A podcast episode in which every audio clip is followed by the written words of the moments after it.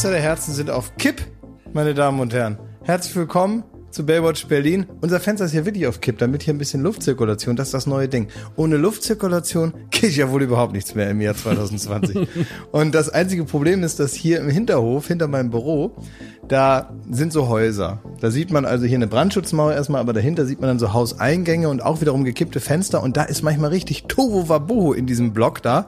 Da wird sich oft gestritten, teilweise auch von Fenster zu Fenster kommuniziert. Es ist wie so eine Ameisenfarm aus Assis und man kann, ähm, Unsere Nachbarn als Assi. Wenn es so schon anfängt. nein, nicht alle, aber es gibt da zwei, die auch mal Sachen aus dem Fenster schmeißen. Nein, das ist so, das Geheimnis dieses Hauses, was gegenüber von uns ist, ist folgendes. Alle Menschen in Deutschland, die gern in einem weißen Unterhemd, wo Fettflecken drauf sind, Bratkartoffeln machen, ohne Unterhose, die wohnen in diesem Haus. Das ist so geregelt von der Bundesregierung.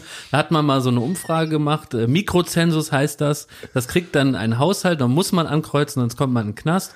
Und da haben die angekreuzt, dass sie das also gerne machen würden. Ja. Und dann hat Angela Merkel gesagt, na nu gut, äh, da müssen wir eine Lösung finden. Und hier in Kreuzberg hat man ein Haus gelb angestrichen, also Fettfleck, Fettfleck gelb und diese Menschen dort untergebracht. Die Fettfleck-Kommune. genau, Nee, das, das- ist genau. Nee, es gibt nee, ja nee. verschiedene Kommunen. Das Manche, Gelb da vorne, guck mal, du siehst, hier ist das äh, Weiß, Ja. da waren sie nämlich noch nicht. Das ist so eine Truppe aus so, ähm, aus so acht älteren Herren, die Ja. kommen hier mit Mofas an, wo hinten so Stöcker drauf sind.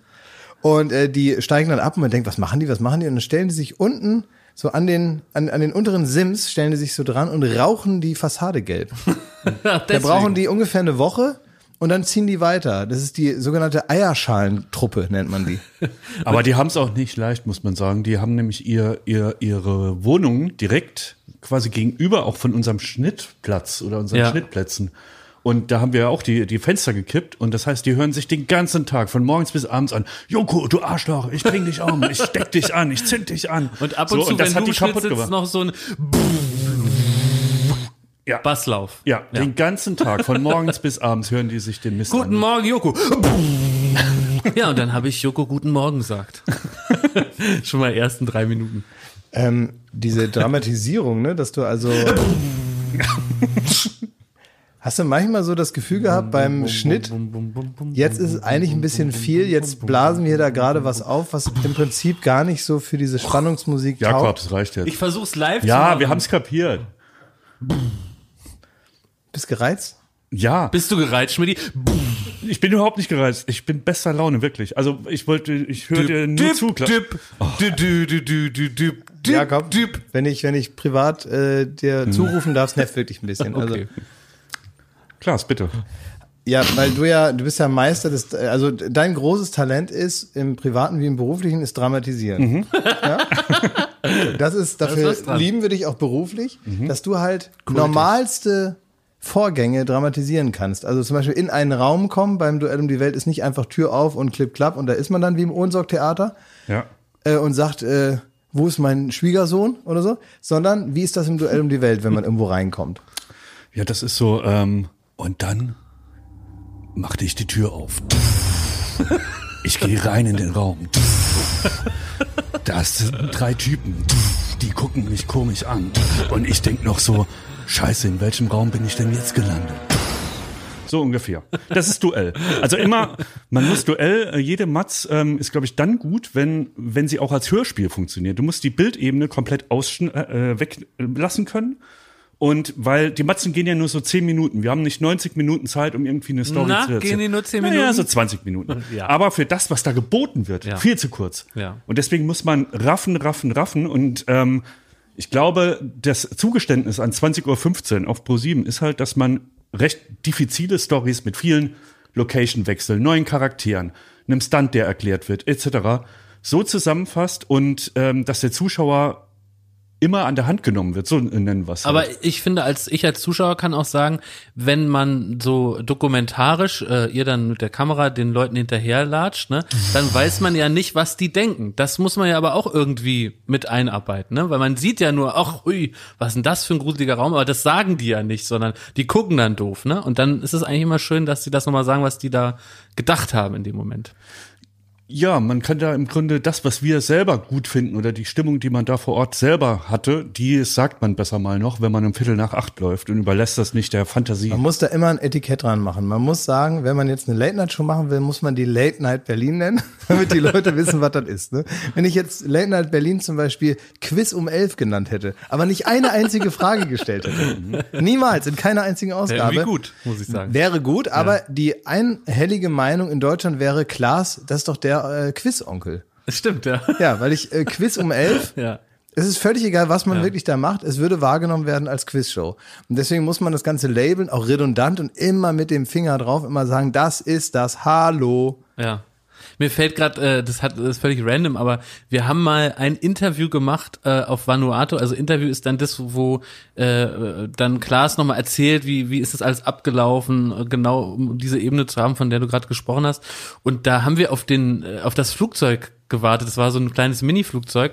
Und dann sind wir einfach links neben die Startbahn in so ein Gebüsch reingegangen. Und das Gebüsch war aber eigentlich ein Dschungel. Und dann äh, wurde da alles aufgebaut, hat irgendwie so gefühlt eine Stunde gedauert. Dann sollte es losgehen und wie ich nach den ersten drei Sätzen hörten wir so da kam der Flieger und dann haben wir so den ganzen Klabaus da eingeklappt und sind mit der Tonangel und so allem überm, äh, über der Schulter ins Flugzeug rein, dann ging's los. Dann war klar, kein Interview jetzt. Ne, das war richtig knapp. Ja, das ja. war nämlich, das weiß ich noch, weil wir haben uns dann da irgendwo, dass wir da nicht so nah sind bei den anderen Leuten, haben uns da Genau. aufgebaut und dann weiß ich noch, dass wir an so einem Mückensee irgendwo waren, so ganz schlimme Mückenplage, es war alles ganz furchtbar und dann hörten wir, da kommt das Ding und wir mussten wirklich wie die Irren dann zum Flugzeug rennen, jetzt nicht zu, zum Security-Check, sowas gibt's ja eigentlich, du musst tatsächlich zum Flugzeug rennen, das Flugzeug Wie ein kommt, Taxi. die Tür geht Ja. auf und man muss rein, weil die dann sonst ganz schnell auch nach Belieben dann die Tür wieder zumachen und einfach irgendwo hinfliegen. Und auf dem Weg sind uns, ist uns etwas begegnet, was ich wirklich nur aus Zeichentrickfilmen kenne von diesem, äh, wie heißt der, Yakari. Wildpferde sind uns begegnet. Wilde Pferde. Ja. Wie unbeeindruckt kann man eigentlich gucken? Wilde Pferde. Ich weiß nicht, ist ob das du von- normal für vom, dich? Vom selben Erlebnis redest, aber, Wildvieh. aber offenbar sind euch auch mal Wildpferde begegnet.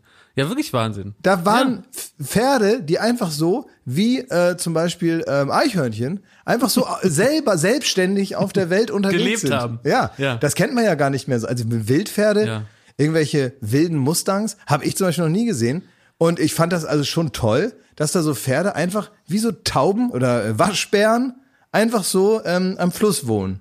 Wie reich muss man eigentlich sein als Prominenter, dass man auf die Idee kommt, da, jetzt brauche ich ein Gestüt? Weil äh, mir fallen gleich zwei Prominente ein, die diesen Gedanken vollführt haben. Das ist einmal Michael Schumacher, der hatte eine große Reitleidenschaft gemeinsam mit seiner Frau, hatten die irgendwie so Westernpferde und sogar, glaube ich, eine Ranch irgendwo in Texas.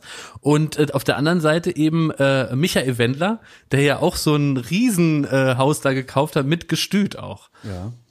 Ich weiß nicht, also Kommt das vor oder nach Yacht? Das ist die Frage. Wollte ich auch, ne? Was, wie ist so die, wie, also klar, das hast du schon so gedacht mal. Mensch, Also- so, ich könnte mal so ein, so ein Pferdehof. ich habe ja ein Pferd. Äh, was? Oh. Habe ich euch das nie erzählt? Ist das hier im Büro? Nein, ich habe Auf dem Flur? Ich habe ein Pferd. Das Du heißt, ein äh, Pferd. kleiner Onkel und steht bei mir in der Küche. Nein, das ist, ich habe tatsächlich ein, ein Pferd. Ähm, ja, wie soll ich das jetzt erzählen? Ja, also, da wäre ich jetzt ja gespannt. Was ist der Sinn von Wir diesem bleiben Pferd? sympathisch, Klaus. Wir bleiben sympathisch. ja, wir bleiben sympathisch. Darf Also, ich kurz fragen, bist du mit dem Auto hier heute? Es ist keine Lüge, dass ich wirklich ein Pferd besitze. Ja. Und zwar ähm, habe ich, äh, also ich möchte jetzt einfach mal grob erzählen, also Verwandte. Nee, nee, du kannst es ruhig ganz detailliert erzählen. Also wir haben Zeit. Was hat's du. gekostet? Was hat's gekostet? Wie viel Geld hat's dir schon Wie er- viel PS hat es? ergaloppiert? Ein, ein PS. Aber ein sehr gut, sehr gutes PS. Ja. Hat es. Es gibt jemanden im, im weiteren Umfeld meiner Familie, der also sowohl äh, Pferde kauft, als auch die pflegt und die bei- wohnen bei dem auf dem, auf dem Hof, aber äh, das sind aber auch Turnierpferde, ja, also Ja. die auch so hoch springen können und irgendwas drauf haben, ja. Ja. Und diese Pferde, die sind ja, die ähm, muss man dann pflegen und dann geht man mit denen los und die werden dann auch mal gekauft von jemandem, manchmal auch ein gut ausgebildetes, tolles Pferd, auch für mehr Geld, als man es vielleicht gekauft hat. Und dann wurde ich mal gefragt, ob ich mich nicht beteiligen will an so einer Art, ähm, an, ja, an, an so einer Idee, dass man will, möchtest du nicht mit mir gemeinsam so ein, so ein Pferd mal kaufen? Was gehört dir vom Pferd? Also äh, eine Hälfte. Hinten. Nein, ich weiß nicht. Keine Ahnung. Also so dieses Pferd ist, ähm, und ich, ich weiß nicht, vielleicht habe ich es auch ganz alleine gekauft. Das ist jetzt schon ein bisschen her, weil das Pferd, also es ist ein gutes Pferd, ich habe es schon mehrmals besucht in Oldenburg. Charakterlich nett, aber Charakterlich tolles Pferd, äh, Ja. ein bisschen dickköpfig, aber ansonsten ähm, wirklich ein tolles Pferd, aber nicht so, dass das jetzt Leute kaufen wollen. Und jetzt wird er halt immer älter und älter. und das ist ja nicht wie bei dem Oldtimer, dass es dann mehr wert wird, Ja. sondern es wird halt auch schwächer. Und nun kann ich mir, glaube ich, und das macht mich wiederum dann vielleicht dann doch mehr zum Tierfreund. Also ich finde das irgendwie ganz schön. Dem geht's da gut. Der wohnt da auf so einer Wiese. Der wird offenbar jetzt nicht mehr irgendwo nach Italien verkauft an irgendeinen Pferdefan, der mit dem Dressurturniere da gewinnen will. Sondern der steht da jetzt, der wird alt, der frisst Gras, der sieht schick aus, der hat ein schönes Leben. War das Und- eine Kapitalanlage mal oder war das äh, Ja, nö, nicht so richtig. Das Machen sowas nicht. Nö, ich, ja, ich habe mir so gedacht, ach, mache ich jetzt mal, mal gucken. Und dann hast du ihn verbummelt. witzig. Ich habe ich hab vergessen, also ich vergesse ihn manchmal. ja, auf der Koppel in Oldenburg? ich habe gerade eine Marktlücke entdeckt. Man kann ja jedes Fortbewegungsmittel auch mieten, ne? Fahrrad mieten, Auto mieten. Ja. Aber warum kann man keine Pferde mieten? Klar kannst du Pferde mieten. ja, mit kann so einem QR-Code. Pflegepferde. Ja, ich dachte nämlich auch, weißt du, hier so in Berlin überall steht so ein Roller, Ja. man macht an jedes Halteverbotsschild, bindet man ein Pferd, das kriegt so einen QR-Code am Po, den scannt man dann und dann kannst du so sagen, so, Mensch, heute reite ich mal zur Arbeit. Das wäre auch fürs Stadtbild. ja, äh, das wäre mega cool. So wird Berlin wieder cool. Aber Nicht immer nur hier Corona-Hotspot und Seuchenfleck, sondern hier mal die Pferdestadt. Aber ist- Pferdestadt Berlin. Aber ist es dann auch so, dass die wie so Roller überall im Weg liegen und Ja. man ständig drüber Ja, stolpert? ja, auch irgendwo, dann liegt da auch mal ein kaputtes Pferd. Und dass dann auch so irgendwelche, irgendwelche kleinen Mini-Gangster, irgendwelche 14-Jährigen sich dann so mit so einem gecrackten QR-Code Ja. sich so ein Pferd den Nagel reißen, das nicht mehr hergeben und mit nach Hause nehmen und so. Ja. Und muss es dann auch so Und in Friedrichshain sprühen die die QR-Codes an. gibt es auch so Horse-Juicer, die die dann mit Karotten äh, äh, füttern bei sich zu Hause in der WG in Neukölln, die die alle mit nach Hause nehmen dann und zu Ja, Hause über füttern. Nacht. Ja, Ja. über Nacht. Und wenn's regnet. Ja. Wenn's regnet, müssen die Horse Juicer ran, ne, mit, mit einem Stück Zucker und ein paar Möhrchen. Ist aber auch scheiße, wenn die dann immer mit so Ke ähm, Kebabsoße so zugesaut sind. Das ärgert einen tot. Kommst du an, willst dir ein Ja. Pferd nehmen, weil du schnell in die Ja. Stadt reiten willst und dann Ja. ist das vollgesaut mit Ja. Kebabsoße. Oder nicht gejuiced worden halt. Wisst ihr, was so Wichser letztens gemacht haben? Jetzt in, im echten Leben mal. Ja. Ich ähm, wollte äh, von mir zu Hause zu meiner Garage wollte ich mit so einem Roller fahren, ne? Mit Ja, so einem, cool. Ne? Ja, ist, ist nicht cool, aber es ist super praktisch manchmal. Ja, Und du hast das auch schon mal Ich habe es gemacht. auch schon Tu gemacht. doch Ja, nicht ja, so. Man fährt manchmal damit, weil das ist halt, also dieses Konzept, dass man sagt, man fährt so einen Kilometer damit, das ist natürlich für den Moment, ob man jetzt damit die ganze Stadt vollmüllen muss und ob an jedem Baum jetzt so ein äh, Elektroroller hängen muss. Das ist die andere Frage. Und da will ich auch durchaus kritisch drüber reden. Aber Aber, was die jetzt. gemacht haben, nee, nicht jetzt, weil da brauchte ich den. Und ich hatte echt keine Zeit. Ich musste los und es war total eng alles. Und dann haben die mich so, bin ich so richtig reingefallen auf deren blöden, also die malen immer schon auch die QR-Codes an, dass die halt nicht mehr zu benutzen sind und so. Ne? Das ist ja eher so eine, ja, eine politische Agitation, fast schon zu sagen, wir wollen die hier nicht und so. Aber dann, was die da gemacht haben, ist eigentlich, muss man sagen, wenn es nicht mir passiert, ist ganz witzig. Ja. Die haben Schuhcreme auf die Griffe gemacht. Und das sind ja schwarze Gummigriffe. Und wenn man anfasst, hast du halt so ölige, zwei ölige Ja. Schuhcremehände und du hast natürlich nichts zum Abwischen da. Es ist zehn vor acht morgens. Ich weiß nicht, ob die in, hinter irgendeinem Baum da gestanden haben und sich totgelacht haben über mich. Das habe ich nicht gesehen. Ich hatte überhaupt keine Zeit. Ich habe mich dann auch genauso, wie man das sich wünscht als äh, Streichespieler, will man natürlich auch, dass die Leute sich irrsinnig aufregen. Ich habe mich wahnsinnig aufgeregt. Ich habe richtig dolle Schimpfwörter gesagt, die ich normalerweise in Anwesenheit von bestimmten Person nicht sage. Kann es sein, ey, kann es sein, dass, dass du hier gerade was erzählst und äh, auf die Folge hin meldet sich Guido Kanz und sagt, ey Klaas, das war ein richtiger Scheiß, dein ganze Dreh ist im Arsch. Wir standen da hinter der Litfaßsäule, wollten jetzt mit dem Team raus, dich umarmen auch und dann nochmal so grinsen, weißt du? Ja. Ich habe aber, ich habe geschimpft wie die Tochter von Willi Herren. Und ich deswegen glaube, das ist einfach in der ARD Ja. nicht sendbar gewesen, was ich davon mir gegeben habe. Ich Ja, bin so richtig, da ist so ein richtig mein asoziales Idiom durchgebrochen. Man konnte mich überhaupt nicht mehr so richtig ähm, senden. Warum wurdet ihr eigentlich noch nie bei einer versteckten Kamera äh, reingelegt? Weiß ich nicht. Also einmal, ich weiß, einmal wurde es geplant. Ja, ich weiß. So, und dann haben die, das war folgendermaßen, haben die meinen, mein, ich habe einen Manager, klingt jetzt immer so absurd, aber also halt so einen Typen, der seit ähm, mittlerweile fast fast 20 Jahren äh, an meiner Seite ist und äh, sich um alles kümmert und die rufen die dann vorher an und sagen, ja, wir wollen den Klaas mal reinlegen, was halten sie denn davon? Die kennen den ja. Und dann haben die gesagt, hat er gesagt, ja und, was wollt ihr da machen? Ja, das wäre so, wir würden unter einem Vorwand, würden wir ihn nach Baden-Baden, irgendwie würde er da hinkommen, da gibt's einen kleinen Regionalflughafen und da müsste er dann zurückfliegen irgendwann und da geht dann alles schief. Da dauert dann alles sehr lange und dann äh, sind die Leute auch ganz inkompetent und dann wird er so zu Weißglut getrieben. Und dann hat äh, Ansa, mein Manager, dann zu denen gesagt, das wird nicht funktionieren. Ja, das wird dich gar nicht zur Weißglut treiben. Und äh, genau. Und dann haben die gesagt, wie nicht? Dann, ja, ich kann Ihnen sagen, was er da macht. Er holt dann sein Handy raus und setzt sich dann in die Ecke. Und dann wartet er, bis das Problem gelöst ist. Ja. Und so wär's auch wirklich. Und dann haben die davon Abstand genommen, weil ähm, ja, de deren Idee war, meine Ungeduld äh, da- darzustellen, die ich nicht besitze. Aber liebe äh, Spaßvögel, das kann man vielleicht hier an dieser Stelle mal sagen. Also Schmidti und ich, wir hätten richtig Bock mal als Lockvögel die beiden so richtig durch den Kakao zu ziehen. Also an, an uns könnt ihr euch wenden. Ja, die haben sich an mich gewendet damals, äh, wie man den Glas reinlegen könnte. Und wie war ich habe das? einen Was Anruf haben, bekommen. Ja, das war genau so eine Story. Äh, ich war- weiß auch nicht mehr, ist Ja. ewig her. Ähm, aber in Baden-Baden, Flughafen, da klingelt was, das haben die vorgeschlagen. Dann sollte ich brainstormen, was mir noch einfallen könnte, wie man dich reinlegt. Und dann ist es so ein bisschen im Sande verlaufen, weil keiner mehr Bock hatte. Ich muss auch sagen, dass ich mir so denke, ähm, leg doch irgendwie Roberto Blanco rein oder so. Also man erwartet doch nicht, dass ich da jetzt reingelegt Doch, werde. das würde ich mir gerne anschauen. Ja, du. Möchte die weiter ermutigen. Du guckst doch aber nicht, versuchen. verstehen Sie Spaß. Doch, Das- manchmal schon. Spaß, den Sie Spaß ist der, der Quotenhit am Samstagabend und da bin ich auch gern dabei. Gucke ich immer ganz gern auch. du guckst, Ja. verstehen Sie Spaß. Ja, ich guck das. Also ich habe Verstehen Sie Spaß letzte Mal geguckt, da ist Harald Schmidt mit dem Helikopter zur Pommesbude geflogen und ganz Deutschland hat den Kopf geschüttelt, weil er das in einem Pelzmantel gemacht hat. Und die äh, dekadente Freude, die letztendlich, da, woraus der Witz bestand, die hat Deutschland nicht so mitgemacht. Also die Transferleistung zu sagen, das war ja der Witz. Ja. Dass er also im Pelzmantel mit einem Helikopter zur Pommesbude fliegt. Das, das Dekadente daran ist ja der Witz. Sie müssen jetzt nicht darauf hinweisen, dass das dekadent war. Ja. Und da hat äh, Spaß Deutschland gesagt, wir verstehen schon Spaß, aber nicht so viel. Neulich war es so, da haben die äh, so einen Monteur gerufen und dann aus allen Rohren ist das Wasser gespritzt und er hat das Loch nicht finden können. Da hab ich mich kränklich gelacht. Das ist für mich richtig altes äh, so Kanzler-Bungalow-Fernsehen. So weißt du, wenn du im Kanzler-Bungalow, wenn das ist ja heute eine Ausstellung und da machst du einen Fernseher und dann läuft für mich immer, verstehen Sie Spaß, dann läuft für mich so ein gigantischer Scherz, wo einer so das Wasser nicht zugedreht kriegt. Ich dachte, es fällt immer irgendwas auf ein Auto drauf. Das ist auch gut. Dass man das da geparkt Ja. hat und dann wird das ausgetauscht und dann fällt da eine Waschmaschine drauf von irgendwelchen tappischen Monteuren.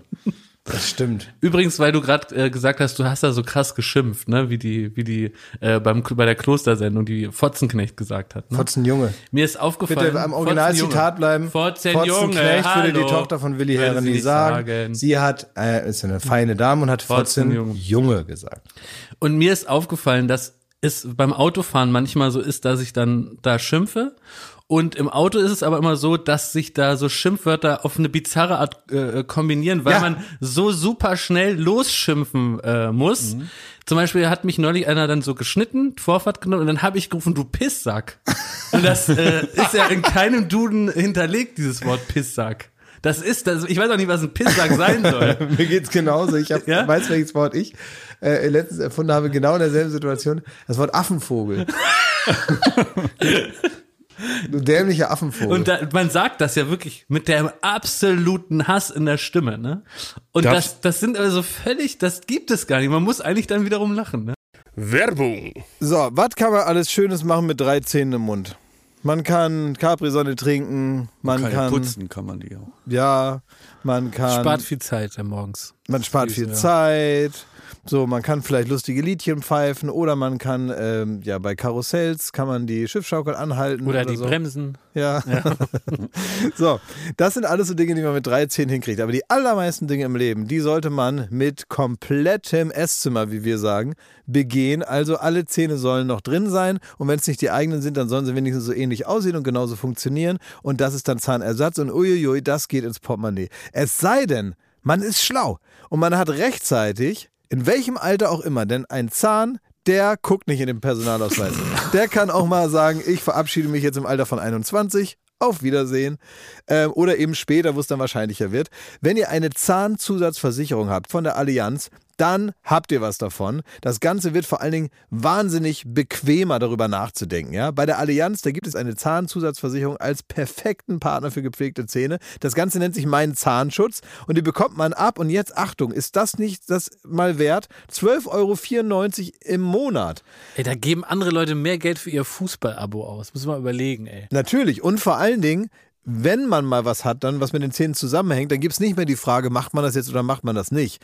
Man muss es immer auf jeden Fall machen, weil es A, sau weh tut und weil es natürlich auch nicht irgendwie verrückt aussehen soll dann ein Leben lang. Man sagt ja nicht, gut, dann esse ich nur noch auf der rechten Seite. Das machen wir in der Regel nicht und deswegen möchte man nicht diesen riesen Batzen Geld dann bezahlen müssen, den sowas nun mal kostet, weil das soll ja auch lange halten. Also macht es doch mal oder denkt mal darüber nach. Die Zahnzusatzversicherung der Allianz ist immer für dich da in diesen Situationen. Da gibt es hochwertige Füllung statt Amalgam, das ist ja schon mal was. Ne? Amalgam ist ein bisschen das Asbest für Zähne, ne? Ja, das so will man nicht ja. haben. Will man nicht haben. Ähm, erstklassige Inlays, Implantate, Bleaching, professionelle Zahnreinigung, innovative Behandlungsmethoden und vieles mehr. Also das strahlende Lächeln, das ihr jetzt gerade im Gesicht habt, das möchtet ihr doch noch ganz schön lange haben, oder? Damit ihr auch morgen noch kraftvoll zubeißen könnt. Allianz.de slash mein Zahnschutz. Oder geht einfach zu einem der ExpertInnen vor Ort. Da bekommt ihr dann alle nötigen Infos und dann könnt ihr gucken, welches Angebot für euch das Beste ist. Ist ja auch vielleicht nochmal unterschiedlich. Der Link und alle Infos, die ihr dazu braucht, die kriegt ihr natürlich in unseren Den Shownotes. packe ich, jetzt- den pack ich jetzt da rein, den Link. Ich nehme den mal kurz und Ja? pack den da jetzt rein. Pack ihn rein in die ich habe ihn jetzt reingepackt. Ja. Allianz.de slash mein Zahnschutz war das, ne? Ja, ist ja genau. reingepackt. Da ist er Shownotes, reingepackt. Da könnt ihr die Zahnarztkosten einfach weglächeln. Werbung Ende. Darf ich euch mal was fragen? Ja. ja. Hast du schon mal geschimpft im Auto überhaupt? Nee, äh, dar äh, darum geht's mir. Ähm, ich krieg das ja immer mit, wenn ich mit euch fahre oder auch Arne ist auch so, so ein Spezi, ne? Also unser Kollege von äh, dir. Kollege. Ähm, der steigt ins Auto ein und fängt an, darum zu schimpfen, ne? Und jeder, du Wichser, dann fahr doch, du Arschloch und so, weil geht's die ganze Zeit. Und ich frag mich, also, witzig! Auch die ganze, äh, dieses Gehupe. Es gibt halt nichts Schlimmeres als immer so, da wird, äh, da springt die Ampel gerade um, da wird schon gehupt, da zehn Autos und ich frage mich immer, ich habe das, dieses Gen, habe ich zu null Prozent, weil ich mir denke, wenn ich auch was schimpfe, so, ich kann es ja gar nicht ändern. Es hat gar keinen Einfluss auf das, was da passiert. und ist- meistens ist die Situation sogar vorbei. Also der hat dich schon geschnitten, dann hupt man noch mal. Es ist doch rum. Also äh, für mich macht das überhaupt keinen Sinn, dass man sich so nachträglich da noch mal hocheiert. Aber, aber du schimpfst mich doch auch ganz oft privat an, obwohl du weißt, es bringt Ja, aber da, doch, da kann, doch, na klar. also da sehe ich zumindest dein Gesicht. In, Also- äh, bei, äh, bei den Sachen so, da ist, du siehst den Hinterkopf, den Heckspoiler. Es, es ist so, dass man sagt psychologisch, warum schreien sich die Leute nicht auf der Rolltreppe an oder im Fahrstuhl oder im Einkaufszentrum? Warum sind diese kleinen Tretminen, die in Autos ja schneller mal hochgehen als im normalen zivilen Leben, wenn man sich nicht kennt? Warum passiert das? Das liegt offenbar daran, dass man dieses Schema, wenn man ein Gesicht vor sich sieht, ähm, wird man zurückgeworfen auf seine normalen sozialen Prägungen, weil man mit Menschen anders umgeht als mit Autos. Autos sind für einen Gegenstände und man vermenschlicht natürlich das Verhalten des Autos, aber man schreit das Auto an und nicht den Mensch. Sobald einer aus dem Auto aussteigt, Würde man nicht sagen, du her- Pisssack. Herrscht eine ganz andere Stimmung. Ja. Die, die aussteigen, das sind die gefährlich. wie das Internet quasi. Stimmt, Also, ja. ja, man kann im Internet da reintippen, so, äh, das ist kein Problem, aber wenn der bei dir klingeln würde an der Haustür, Ja. Wenn, wenn Renate Künast da steht und sagt, wieso bin ich denn eine Fotze? Ja, ja dann Ja. machst du große Augen. Aber ähm, um da noch drauf einzugehen, ich habe mir das inzwischen insofern abgewöhnt, weil ich das auch lächerlich finde, dass man im Straßenverkehr so ultra aggressiv ist und so hupt und so. Vor allem ganz schlimm auch so mit seinem Auto das andere dann noch mal erziehen. Habe ich so als als junger Mann Wie durchaus das? gemacht. Was Naja, das das? geht dann so, pass auf, jemand ähm, fährt dir krass auf bei der hohen Geschwindigkeit auf der Autobahn, dann ähm, lässt man den kurz vorbei, dann überholt man den wieder und dann bremst man den so ganz langsam runter. Das hast du gemacht. Das habe ich gemacht, ja.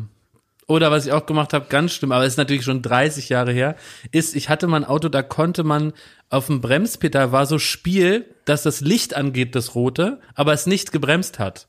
Und wenn mir jemand so massiv aufgefahren ist, dann habe ich den Fuß so gemacht, dass ich Gas gegeben habe und aber dieses rote Licht aktiviert habe mit einem leichten Tupfer aufs Bremspedal, sodass der gedacht hat, ich gehe krass in die Eisen, bin aber dann nach vorne gefahren. Und so habe ich den so provoziert, dass er das gelassen hat.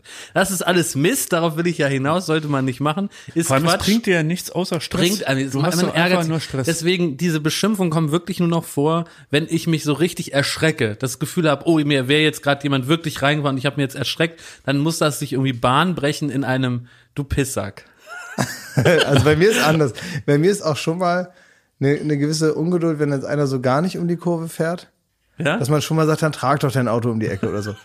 Also, also so richtig so, das so, so wie so, so Sprüche aus den, aus den Sprüche im 80er Auto, ja, Jahren. Ja, ja das war, äh, wenn einer bei Rot wäre, ja, das war noch kirschgrün. Ja. Ne?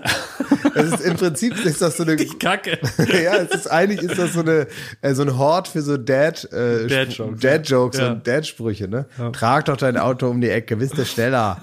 Ja? Weißt du, hast du deinen Führerschein im Lotto gewonnen?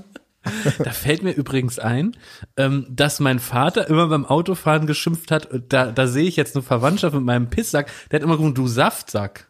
Was, das macht auch keinen Sinn. Mein Vater hat immer, hat immer gesagt, äh, du Arschloch. Oder du Arsch und so. Und mein Vater ist ja auch mal, ist einer von denen, die ausgestiegen sind und denen die Tür aufgerissen hat und so. ja, ja, ja, hm, unangenehm. Und mein Vater Das war war aber wahrscheinlich noch vor der Zentralverriegelung, ne? als so Türen eher offen waren. das war damals Deutschland. Deswegen wurde die erfunden. Deutschland vor der Zentralverriegelung. Ja, genau. Mein Vater, der, wie man sich an meiner Physik mir vorstellen kann, jetzt kein Hühne war. Ja. Mein Vater hat wirklich das durch kleine Gemeinheit und durch auch durch, muss man sagen, Autorität hat der seine Körpergröße komplett ausgeglichen. Ja. Da sind Leute stramm gestanden, die wirklich doppelt so groß waren wie der. Das war so ein richtig kleiner, fieser, äh, so wie so ein, eigentlich so wie Wolfgang Krupp, der Trige- Trigema-Chef. So ein kleiner autoritärer Typ, mit dem er jetzt keinen Ärger haben wollte. Und der hat dann wirklich dem dann die Leviten gelesen und der war zum Glück auch immer so, dass dem dann schon das Richtige eingefallen ist in dem Moment. Der ist dann immer richtig ähm, zufrieden wieder ins Auto eingestiegen, wenn er die so präzise beleidigt hat. Sehr gut, ja. Äh, Ist, äh, ähm, erbt man das? Also wird man dazu erzogen? Weil meine Eltern haben das nie gemacht. Ich Ja. kann mich nicht einmal erinnern, dass die irgendjemand im Auto zusammengeschissen Ja, haben. das, das erbt man, glaube ich, total, ja. Das ist so Vorbild. Und bei dir, du hast halt ein gutes Vorbild. Deine Eltern sind ja anständige Leute und die, denen war es offenbar wichtig, sich selber anständig zu verhalten und das auch zu vermitteln. Und bei mir wurde halt Saftsack geschrien. Und geraucht im Auto übrigens auch. Vielen Dank nochmal. ja, gerauft wurde auch viel. Also das ist, das kannst du heute niemand mehr erzählen. Dass ich zur Schule gefahren wurde, das war ja nett. Da wurden die Fenster hochgedreht, dann kam irgendwie so ein Radio an und dann wurden da fünf Flip-Fluppen durch. Und es, es ist kein, man hat die Tür hinten aufgemacht und dann ging erstmal so der graue Rauch raus. Und ich bin, ich habe mich geschämt. Ich saß in der Schule und hab gestunken wie eine Eckkneipe in Neukölln, weil das kriegst ja nicht aus den Sachen raus, ne? Aber die, das musst du mal vorstellen, auch wenn wir nach Österreich gefahren sind in den Urlaub, da bist du ja da irgendwie mit dem Auto nach Österreich gefahren, da stundenlang, meistens nachts los. Dann waren wir schon vier Stunden unterwegs, bin ich wach geworden hinten auf der Rückbank und gesagt, wo, wo sind wir? Dann waren wir irgendwo in Nordrhein-Westfalen Ja. oder, oder ich weiß nicht, je nachdem, wo wir hingefahren sind. Und dann hat mein Vater vorne, meine Mutter hat irgendwas gegessen, mein Vater hat gequalmt und meine Schwester und ich haben uns so die, ähm, die T-Shirts so über die Nase gemacht, haben gesagt, Papa, das stinkt. Und er hat gesagt, ähm, und es war aber, muss man ja auch fairerweise dazu sagen, das Bewusstsein auch in der Elterngeneration dafür, dass War derjenige, da. nee, vor allen Dingen auch Passivrauchen, das, Das- gab es nicht. genau, das sondern immer, dass derjenige, der raucht, dass er nicht so schlau ist optimal, und äh, dass der eine oder andere vielleicht auch schon mal an Krebs erkrankt ist, das ist auch schon mal durchgesickert, auch bei uns. Aber dass jemand, der nicht aktiv selber raucht, auch so gefährdet ist, wie man das mittlerweile weiß, das war einfach noch nicht so bekannt. Da hat wahrscheinlich die Tabakindustrie auch alles dafür getan, dass man das niemals erfährt. Ja. Also ich habe noch aktiv erlebt, ich bin äh, nach Mallorca geflogen und durfte im Flugzeug rauchen. Ja, Da war, und das war Ja. sehr schlau gemacht. Das war die Hälfte des Flugzeugs war Nichtraucher und die andere Hälfte Mhm. war Raucher. Und da war natürlich, ey, da war was los, ne? Da hast du da, da war ich 18 oder so. Und da durfte, da hat man sich eine nach der anderen Du, da aber das war ganz normal. Ich erinnere mich doch in der Kindheit an so Inlandsflüge. Äh, meine Verwandtschaft kam aus NRW und dann ist man mal, das war was ganz Besonderes, dann von Berlin nach Düsseldorf geflogen und das waren Lufthansa-Maschinen. Das kennt man heute, hatten diese Aschenbecher in der Armlehne. Und äh, erstmal durfte man in der Zeit, das erinnere ich noch ganz klar, so am Platz rauchen. Und später gab's dann, dann durftest du an der Toilette rauchen, ne? Ja. Hinter so einem Vorhang. Also absurd, ja, dass man etwas, was so gesundheitsschädigend ist und einfach auch viele Leute stört, der Geruch, ne? Dass, dass man gesagt hat, nee, das ist ja logisch, dass die 30 Prozent, die rauchen, alle anderen 200 äh, voll stinken dürfen. Ist ja logisch. Also wenn man damals auch erzählt hätte, dass irgendwann die Zeit kommt, wo man nicht mehr in Restaurants raucht, wo man nicht in Bars raucht, Das absurd, wo man ja. nicht in Clubs Ja, ja. raucht und oder im Zugabteil, dass es keinen Raucherabteil mehr gibt. Das war undenkbar. Und heute, also ist es, äh, wenn, wenn man jetzt nach Österreich fährt, Mhm. und da ist ja ein bisschen laxer, also da darf man noch im, in, in der Kneipe rauchen oder im, im Restaurant. Ändert das sich kommt jetzt dir auch vor, gerade, als wärst aber- du ein Barbar. Ne? Ja. das stimmt, ja, das ändert sich jetzt auch gerade, aber auch wenn ich mir vorstelle, als ich bei Viva angefangen habe, Da ähm, stand neben meiner Tastatur ein Aschenbecher. Am, Im Großraumbüro. Ja, ja, das, das, ja, ja. Und dann habe ich so gequalmt und irgendwann hieß es, ja, ihr müsst jetzt in die Küche gehen zum Rauchen.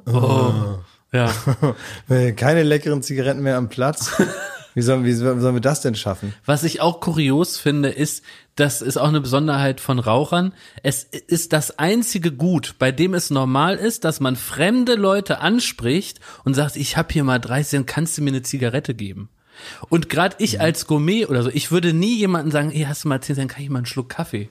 Ein fremden Menschen, ich habe schon überlegt, ne, also was ja auch mal fehlt, wenn du so keine Butter hast oder du gehst auch nicht an irgendwie und sagst, ah, kann ich ein Stück von ihrer Butter haben? Über 30 Cent. Das ist so völlig normal und das müsste man auch viel mehr auf andere Süchte übertragen. So, wenn ich zum Beispiel frage, äh, hier entschuldigen Sie, Werter, kann ich was von Ihrer Sacherschnitte? Ich habe, es geht mir auch 30 Cent, die lege ich hier so daneben. Ist das nicht kurios? Das ist gesellschaftlich das Einzige, was man so jeden fragen kann. Auch so Stände unabhängig, ne? Ja, das stimmt. Ne? Kann ein Ja. Mann im Anzug, kann, äh, weiß ich nicht, sonst wen, ne? Also es ist völlig wurscht. Ja, das ist tatsächlich auch eine Leidensgemeinschaft in, in gewisser Weise. Ich glaube, wenn du jetzt irgendwo wärst, wo jetzt ähm, äh, also äh, Leute, die halt in ihrem Leben zu viel Sachertorte gegessen haben, sag ich mal. Ne? Du guckst Und- mich so an. Nee, Hör auf, geil, guck weil Schmidti ich, an. ich rede mit dir, Mann. Was soll ich denn sonst nicht gucken? Weil du hast das Beispiel doch gerade selber Ja, gebracht. Oder auch Butter. Ich, Ja. Wo fange ich an, wo höre ich auf? Ja. So, und die sitzen dann da und, ähm, und man weiß voneinander, dass man eigentlich jetzt weniger Butter und weniger Sahnetorte Ja. essen sollte. Unter Kuris, unter Tortis. unter Tortis. Und da ist praktisch ein, also vier Tortis sitzen da und essen eine Torte und, ich, und ein Torti läuft vorbei, hat keine. Genau. Die Empathie von den Tortis mit Torte für den Torti ohne Torte Ja. ist natürlich extrem hoch. Und, und, und auch die Akzeptanz, wenn der dann an den Tisch kommt und sagt, oh, ich stehe die ganze Zeit und ihr esst hier die geile Torte, kann ich bitte ein Stück abhaben? Jetzt kommt das ist dann, folgendes dann Problem. würde man sagen, ey, natürlich, gebe ich dir. stopp, und so ist es beim dass Raucher du kein auch. Torti bist. Weil wir Tortis würden sagen, nein, pass auf, da kriegst du nix und die fress ich alleine. da, da würde man es folgendes noch sagen, da hab ich mich jetzt so drauf gefreut. Mir war schon der Mund wässrig, tut mir leid. Und da ist das Problem. Vor allem, man müsste ja die Torten auch immer so in der Hosentasche haben. Also wenn du wüsstest, dass jeder Zweite, der da Immer unterwegs Baumkuchen ist, in der so kleine. Törtchen da ja, oh, das wäre schön. Das wäre meine dann Welt. würdest du auch nachfragen. Da würde ich nachfragen. Stimmt, wenn jeder so ein Petit Four oder so ein Macaron in der Tasche hätte. Ja. Wir sagen, Schmidti, kann ich eine Macaron von dir? Ich wollte noch eins sagen zu dem, Für 30 Cent. Das drei Cent, ja. ähm, dass, dass man das früher so also undenkbar fand, dass man irgendwann mal nicht mehr im Restaurant raucht. Ne? Das gibt aber einem auch das schöne Gefühl, dass man sich so als Gesellschaft auch weiterentwickelt. Das stimmt, Und das ja. ist auch so auf alles andere, auch die Diskussionen, die jetzt natürlich ähm, gerade äh, zu Recht hochschlagen, was äh, äh, die Frauenquote angeht, was äh, den Feminismus angeht, Ja. bis hin zu auch Rassismusdiskussionen. Ich finde es irgendwie beruhigend, dass die Gesellschaft sich so verändern kann und man das auch irgendwann als ganz normal ansieht, was früher undenkbar ist. Ja. Ja, vor allem, dass es einem auch so fast schon wehtut, äh, sich wieder zurück zu erinnern daran, wie man sich normalerweise verhalten hat. Also, oder auch Sachen, die man früher so lächerlich fand oder so, ne? Es wurden bestimmt so, äh, bestimmte Umgangsformen, die heute ganz normal sind, wurden früher lächerlich gemacht, ja. Also, äh, und es ist ja, das jüngste Beispiel ist Gendern. Also, da gibt es natürlich mittlerweile weniger, aber ganz am Anfang war das halt, ja, ja, lass die Spinner da mal äh, ihren Quatsch reden und wir haben andere Probleme. Oder ähm, über, überhaupt auch Geschlechtsneutralität in, in, in anderen Bereichen und so. Ne? Das sind alles Dinge, die belächelt wurden und die auf einmal wieder okay sind. Ich erinnere mich zum Beispiel noch an diesen, äh, ist ein ganz anderes Beispiel. Erkennt ihr den Film Demolition Man? Da wird auch, dunkel, ja. ja. da wird irgendwann Wesley Snipes aus Versehen aufgetaucht. Das ist ein super Schurke, der in so einer, in so einer total äh, ähm, befriedeten Welt auf einmal so mit dem äh, Charme eines Kriminellen aus den 90er Jahren da äh, die, den Hammer kreisen lässt.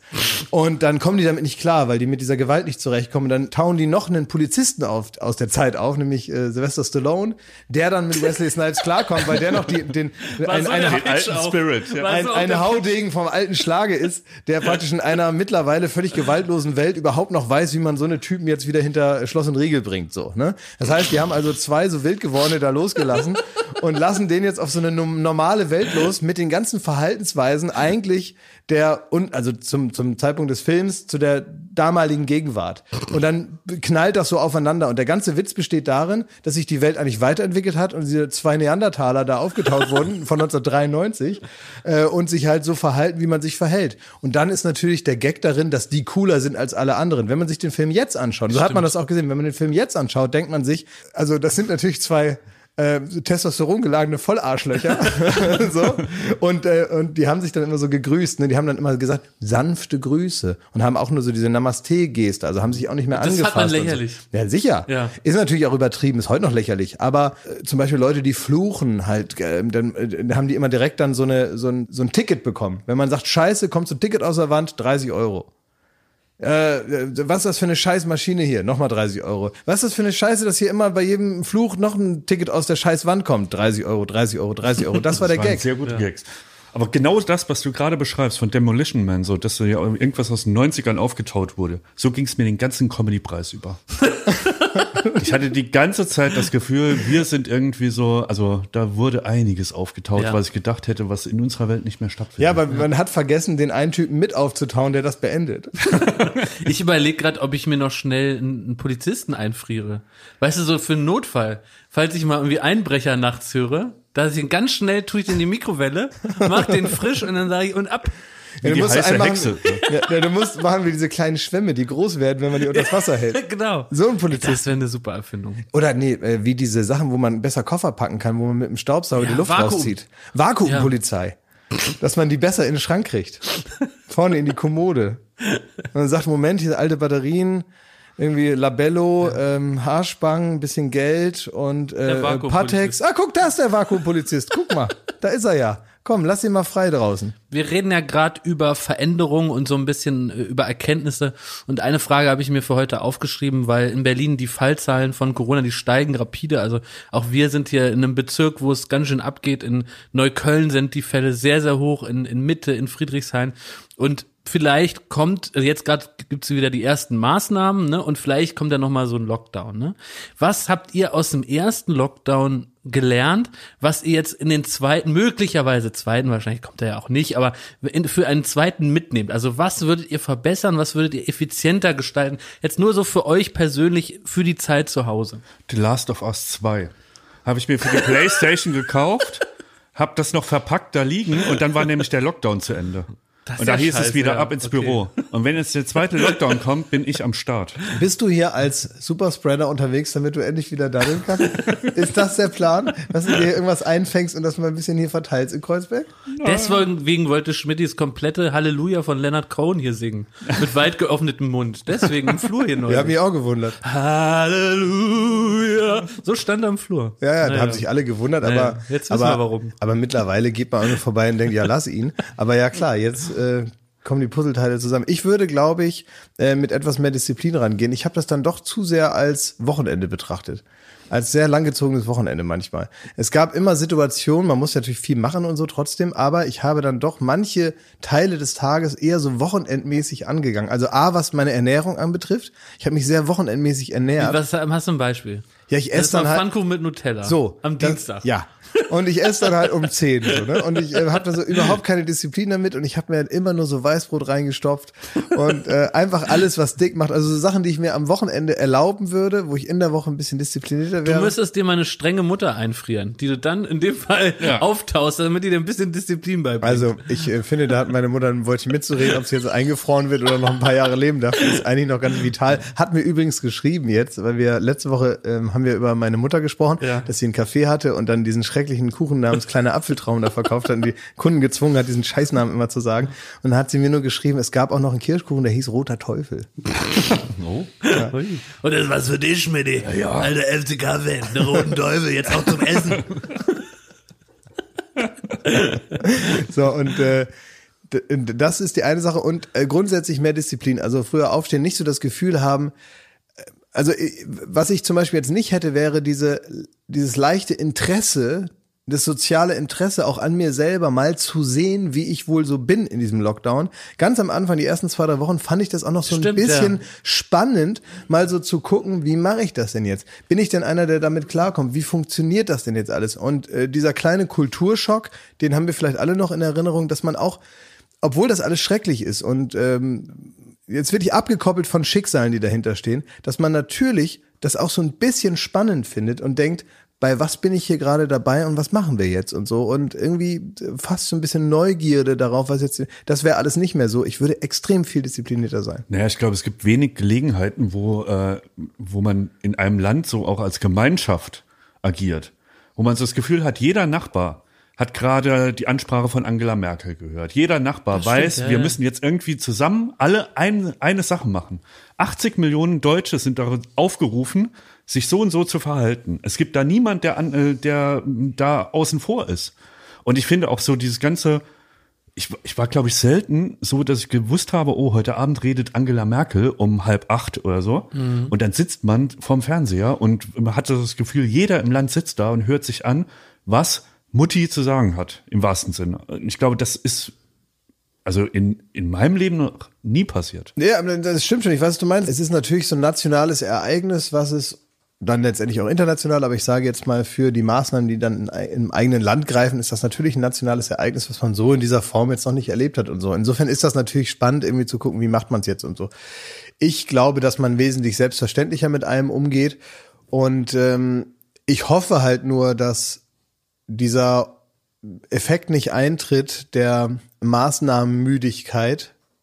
Und da rede ich jetzt nicht bei so Leuten, die sich immer dagegen stellen. Ja, also es gibt einfach einen gewissen Prozentsatz an so Dovis, die sagen, äh, es gibt kein Corona oder ich setze keine Maske auf oder naja, müssen wir jetzt nicht alles wieder durchdeklinieren, was die da sich da alles da für einen Quatsch erzählen.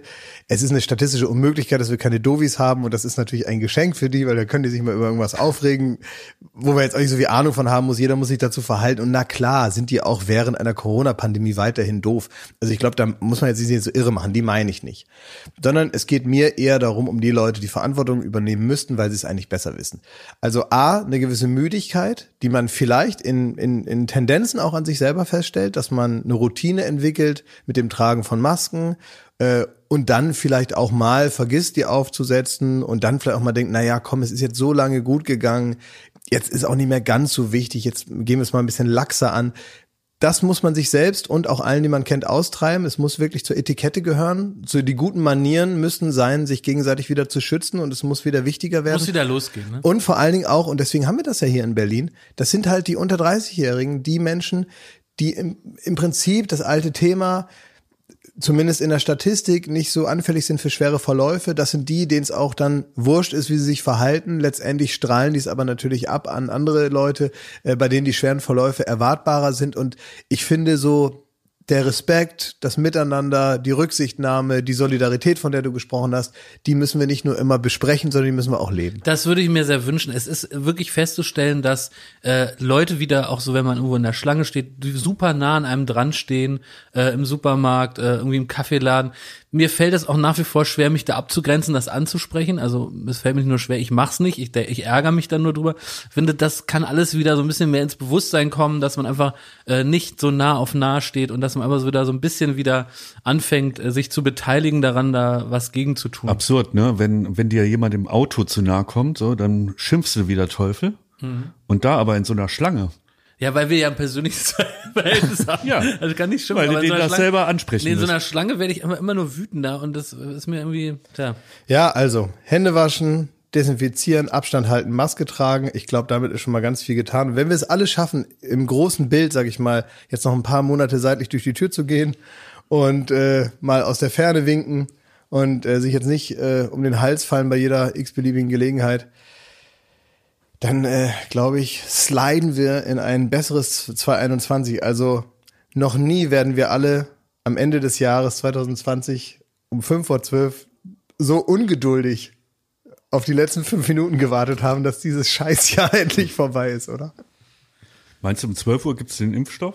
ja, ich, das wäre geil. Also das das wär hätte auf jeden Fall einen show Das wär eine Party, Wenn, ne? stell mal vor, da würde so, würde so am, am Brandenburger Tor mit so, wie, wie ähm, bei der Eröffnung der Olympiade in, in, in China, wird dann einfach so riesengroß, wird dann das Logo der Firma, die den Impfstoff herstellt, so in den Berliner Nachthimmel hineingeschossen. Und am Times Square so eine Spritze, die von oben bis unten So erleuchtet stellt sich. Attila Hildmann das vor. Da müssen wir aufpassen. Ja, das ist genau. Das Was, ist, wo wo wir so denken, geil, das wäre cool. Denkt der so, oh nee, auf keinen Fall. ja. ja, da muss man aufpassen. Ja. Ich bin heute Morgen kaum aus dem Bett gekommen Und warum, was habt hast du vielleicht denn? gemerkt, als ich hier hinge, mich hier hingeschleppt habe, ich habe den Muskelkater meines Lebens und ich schäme mich für meinen Körper, weil das Warum extrem erbärmlich ist und es mir einfach nur, mich schreit mein Körper an, mach mehr Sport. Folgendes ist passiert. Ich war drehen am Wochenende ähm, mit Joko. Wir haben mal wieder ähm, ja eine Kleinigkeit gedreht. Bumsfilme? Bumsfilme, genau. Und es war folgendes, wir, es musste ein kleiner Stunt gemacht werden, ähm, wo es im Grunde darum ging, man musste Yoko so in ein Becken kicken, in einen äh, Pool kicken. Ach, das bist du auf dem. Und das hat, ja, das hat ähm, unser Stuntman hat das gemacht und da irgendwie, der hat so die geilen Karate-Moves drauf und so. Und dann brauchten man, aber der musste nämlich auf eine andere Position gehen und das Ganze überwachen. Und dann brauchten sie quasi ein Double. Ich war ganz schwarz angezogen, hatte Kapuze auf und ich habe gesagt, ich war früher Ninja, ich mach das. Die alten Karate-Dinger da, den Karate-Kid, den Cobra Kai, den kann ich noch. ne? Karate-Opa. So. Und dann hab ich da ähm, mich vor Joko gestellt und dann hab ich den Kranich gemacht, wie bei Karate Kid, also so auf einem Bein stehen und die Arme so flattern lassen, wie, äh, wie Julian F. M. Stöckel im Boxkampf. Und dann ähm, musste ich so einen Kick machen. Und dann hab ich, sollte ich das noch zwei, dreimal wiederholen. Und A, habe ich gemerkt, ich krieg mein, mein Bein kaum über Kniehöhe. So, also da ist was verloren gegangen auf dem Weg hierhin. Und das habe ich zwei, dreimal gemacht. Und ich habe in beiden Beinen so einen Muskelkater, ich schäme mich zu Tode. Das ist normalerweise, wenn ich acht Stunden Ski gefahren bin oder so. Ja. Dann habe ich das. Und das reicht schon in unserem Alter, ne? Und jetzt kommt ja vielleicht wieder hier strengere Maßnahmen. Jetzt kannst du nicht mal ins Fitnessstudio gehen, Schmidti. Aber, Mensch. Ärgerlich, ne? Mensch. aber mein, mein lieber, mein lieber Freund, wir, wir kennen doch alle äh, Benny, ne? Ja. Und Benny, der hat äh, einen. Äh, Lieber Kollege von uns, weil die, die HörerInnen kennen nicht alle Benny, aber wir drei kennen alle Benny. wieso doch? Aber Benny kennen doch alle. Ja? Ja, wieso? Benny, Benny räumt den Magen auf. Benny Stimmt, räumt den ja. Magen auf. Ja. Oder ähm, Benny war auch zum Beispiel, als wir ähm, beim Neo Paradise gegen das Frühstücksfernsehteam da, Stimmt, ja. was haben wir da gemacht? Getrunken gegen die, ne? Ja. Ja. Ähm, da war der doch auch mit dabei. Das Ja. ist der, der so ein bisschen aussieht wie so ein, äh, wie so ein junger Gottschalk. Hat so äh, ein bisschen längere blonde Haare da in dem Video. Und der ist immer noch bei uns. Der hat, glaube ich, mit Klar. 15 bei uns angefangen und ist mittlerweile äh, über 50. So ein Mix aus Gottschalk und dem Bösewicht bei den neuen Star Wars Filmen. Genau. Ne, der hat als zwölf, als zwölfjähriger hat Zeitungsjunge mit so Nickebockern hat er hier angefangen, hat mal Extrablatt, extra, Extrablatt gerufen und jetzt ist er hier schon ein richtig feiner Fernseher. Ja, und der, ähm, der hat einen äh, Lebensstil, so dass der am Wochenende geht er halt gerne irgendwo äh, äh, zu Freunden oder was oder auch zu Hause und trinkt er auch mal gern ein und so, ne? ähm, und dann hat er am Wochenende das wohl auch gemacht und ich wusste das und dann habe ich den aber angerufen am, wann war das, Sonntagmorgen, glaube ich, oder Mittag und habe dann gesagt, so Benny, ich hol dich jetzt ab, wir gehen jetzt joggen. Und dann hat er gesagt, ja, es kann aber sein, dass ich kotze. Dann habe ich gesagt, ja, das ist nicht so schlimm. Und dann hat er sich so Elektrolyte, der ist ja Mhm, bekannt, ist ja genau. bekannt Elektroly- dafür, dass er Elektrolyt-Benny, ja. Elektrolyt-Benny. Und hat er sich wie aus Herr Lehmann hier, wenn Detlef Book immer äh, die Elektrolyte anmahnt, hat er sich die auch reingeschossen und ist dann mit mir laufen gegangen. Und ich habe ihn bei sich zu Hause vor der Haustür abgeholt und wir sind ganz lange gelaufen. Es hat wahnsinnig Spaß gemacht. Er hat richtig gut durchgehalten. Und lieber Thomas, wir kommen auch bei dir vorbei und holen dich ab. Egal in welchem Zustand, um deine alten Knochen wieder in Schwung zu bringen. Du, du bist herzlich eingeladen, in unsere kleine ähm, Laufgruppe da mitzumachen, um dich wieder fit zu kriegen. Ja, an meiner Tür sind schon ganz andere gescheitert. Ne? Ja? ja. Willst du denn? Äh, ja, nächsten Sommer nochmal, ne? Also du hast gesagt, Klaas, dass du und Benny, dass ihr zu meiner Tür lauft, damit ihr auf eine ordentliche Entfernung kommt. Ja. Und dann könnte ich so praktisch fürs letzte Drittel einsteigen. Und das, also noch bin ich äh, willens, das Sonntag zu machen. Ja, wir kommen zu dir. Ja. Dann, ähm, dann, dann- also wir, Benny und ich kommen zu dir. Dann laufen wir mit dir, wo Der du willst. Gegend, In der nicht Gegend. sagen wo, ja. Ja, na, irgendwo na, da ja. um, um, um Teich da. Ja. Um Pudding, wie man so sagt.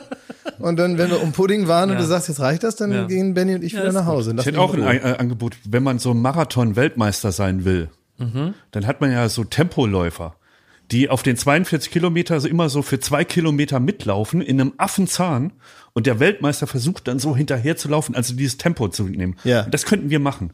Also ihr könntet zu mir laufen, irgendwie, ihr lauft schon mal 15 Kilometer und dann laufe ich die letzten 100 Meter laufe ich mit. Also richtig. Zum Mülleimer. Ja, Ja, also das könnten wir machen, ja. Ich glaube, ich, glaub, ich melde mich mal jetzt irgendwo an. Ich will mal so mitlaufen bei irgendeinem so einem Stadtlauf oder sowas. Ich habe früher mal gefragt, was für äh, Typen das machen. Ähm, Was für I-Typen. ja, was für Typen. Und äh, jetzt ähm, habe ich irgendwie Bock, das auch mal zu machen, weil ich das irgendwie gut finde, dass die mir dann Bananen und was zu trinken geben und dass ich so eine Ich Nummer habe. dann- anfeuern. Wenn, ja, wenn genau. ich geimpft bin, würde ich, äh, das habe ich auch früher immer mit meiner Mutter gemacht, wenn Berlin-Marathon war, haben meine Mutter und ich uns äh, an den Kudamm gesetzt, Mhm. Ja. haben da gefrühstückt und haben dann vom Frühstück, von der Champagnerflöte aus, haben wir dann so hingejubelt auf die Straße und gesagt, los, ihr schafft das! Ach, ein bisschen Rührei bitte.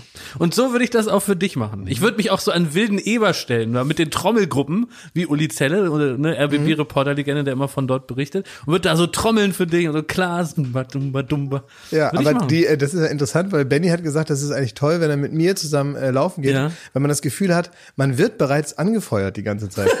weil wir immer überall lang gehen, wo dann teilweise Touristen sind und, dann, und die dann immer, weil überall hört man immer, ja, klar, weiter so und so und ja, leg mal einen Zahn zu, nicht schlecht und so.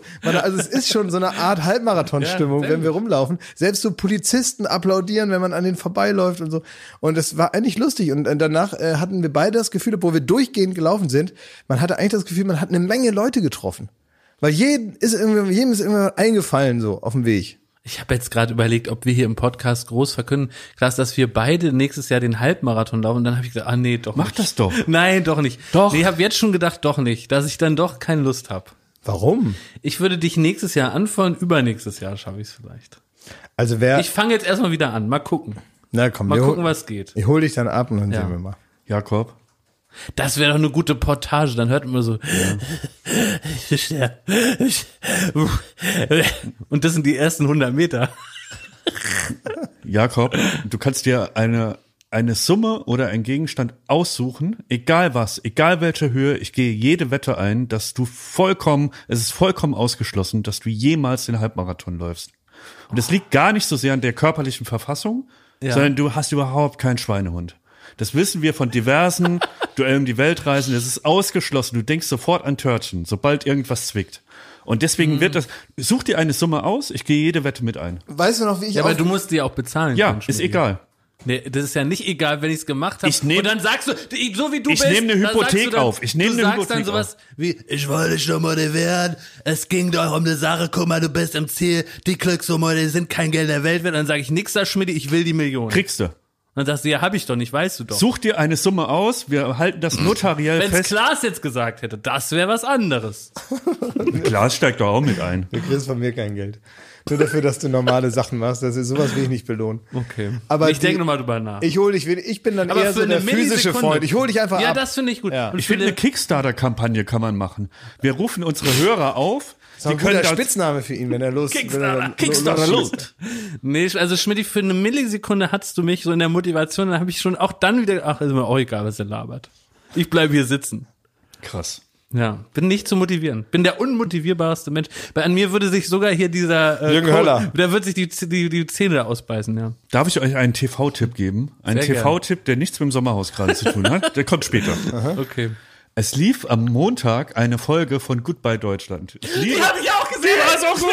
Oh mein Gott, ich war's auch gesehen. Du warst ja nicht, du warst ja nicht äh, äh, in Sinne da und ich wollte, normalerweise hätte ich dir geschrieben. Ja. Oh Gott, das war so unglücklich. Es war alles Oh. dabei, was dieses Format Sag mal, ausmacht. läuft das nicht gegen Late Night Berlin? Nein? Äh, nein. Nee, nee glaube ich nicht. Gut. Ich weiß nicht. Dann ist okay. Oh shit. Also ich hab's aber eh, ähm, ich hab's ja online geguckt.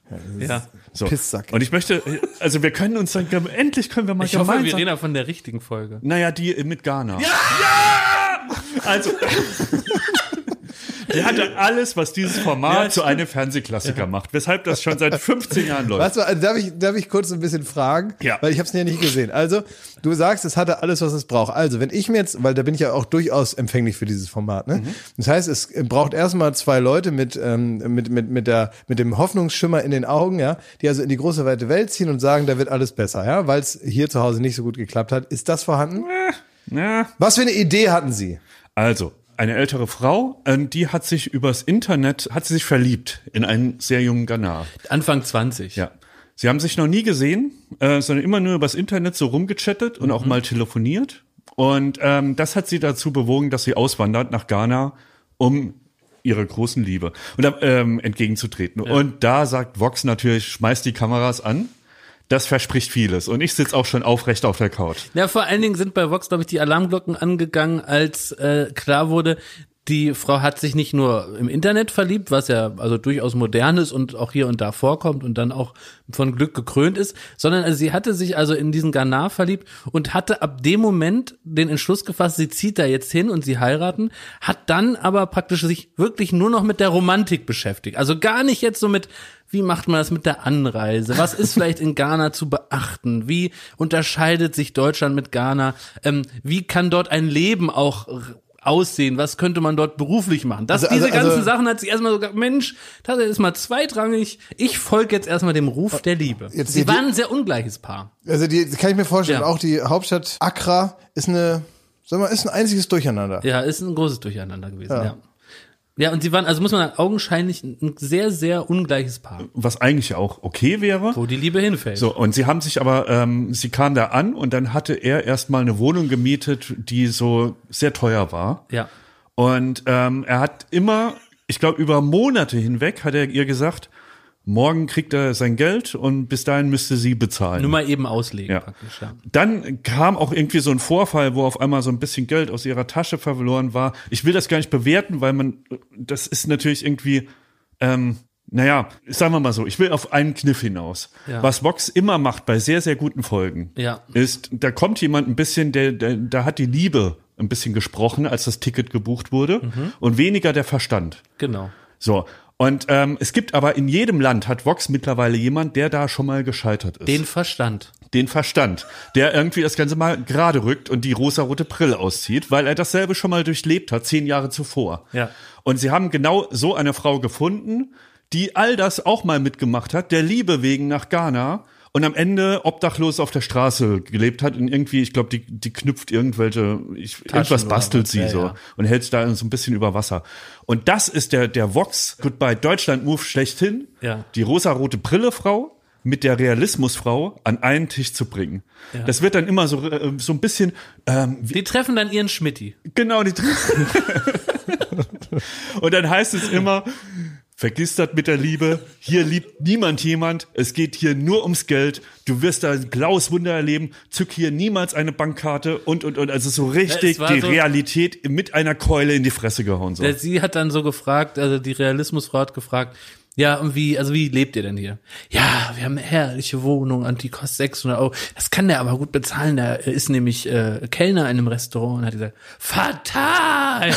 Kellner, als Kellner verdient man hier einen Hungerlohn. Der wird es in 100 Jahren nicht. Also das, und dann äh, wurde das immer, sie hat sich praktisch, das war das Witzige, sie ist eigentlich komplett ausgeflippt, hat ihr den Kopf gewaschen in dieser Zweiersituation. Und dann gab es noch eine Interviewsituation, in der die mit der rosaroten Brille nicht dabei war. Und da hat die das noch mal hundertfach schlimmer ausgedrückt. Da hat die nämlich gesagt, das ist wahrscheinlich der größte Fehler ihres gesamten Lebens.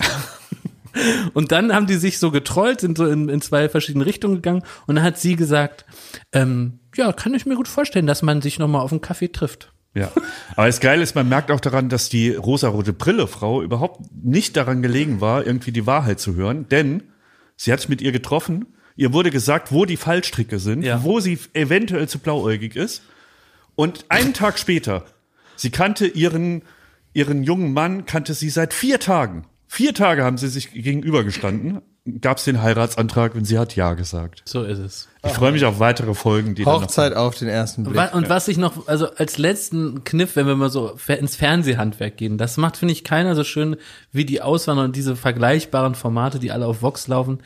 Da wird immer was Schönes gezeigt, egal was.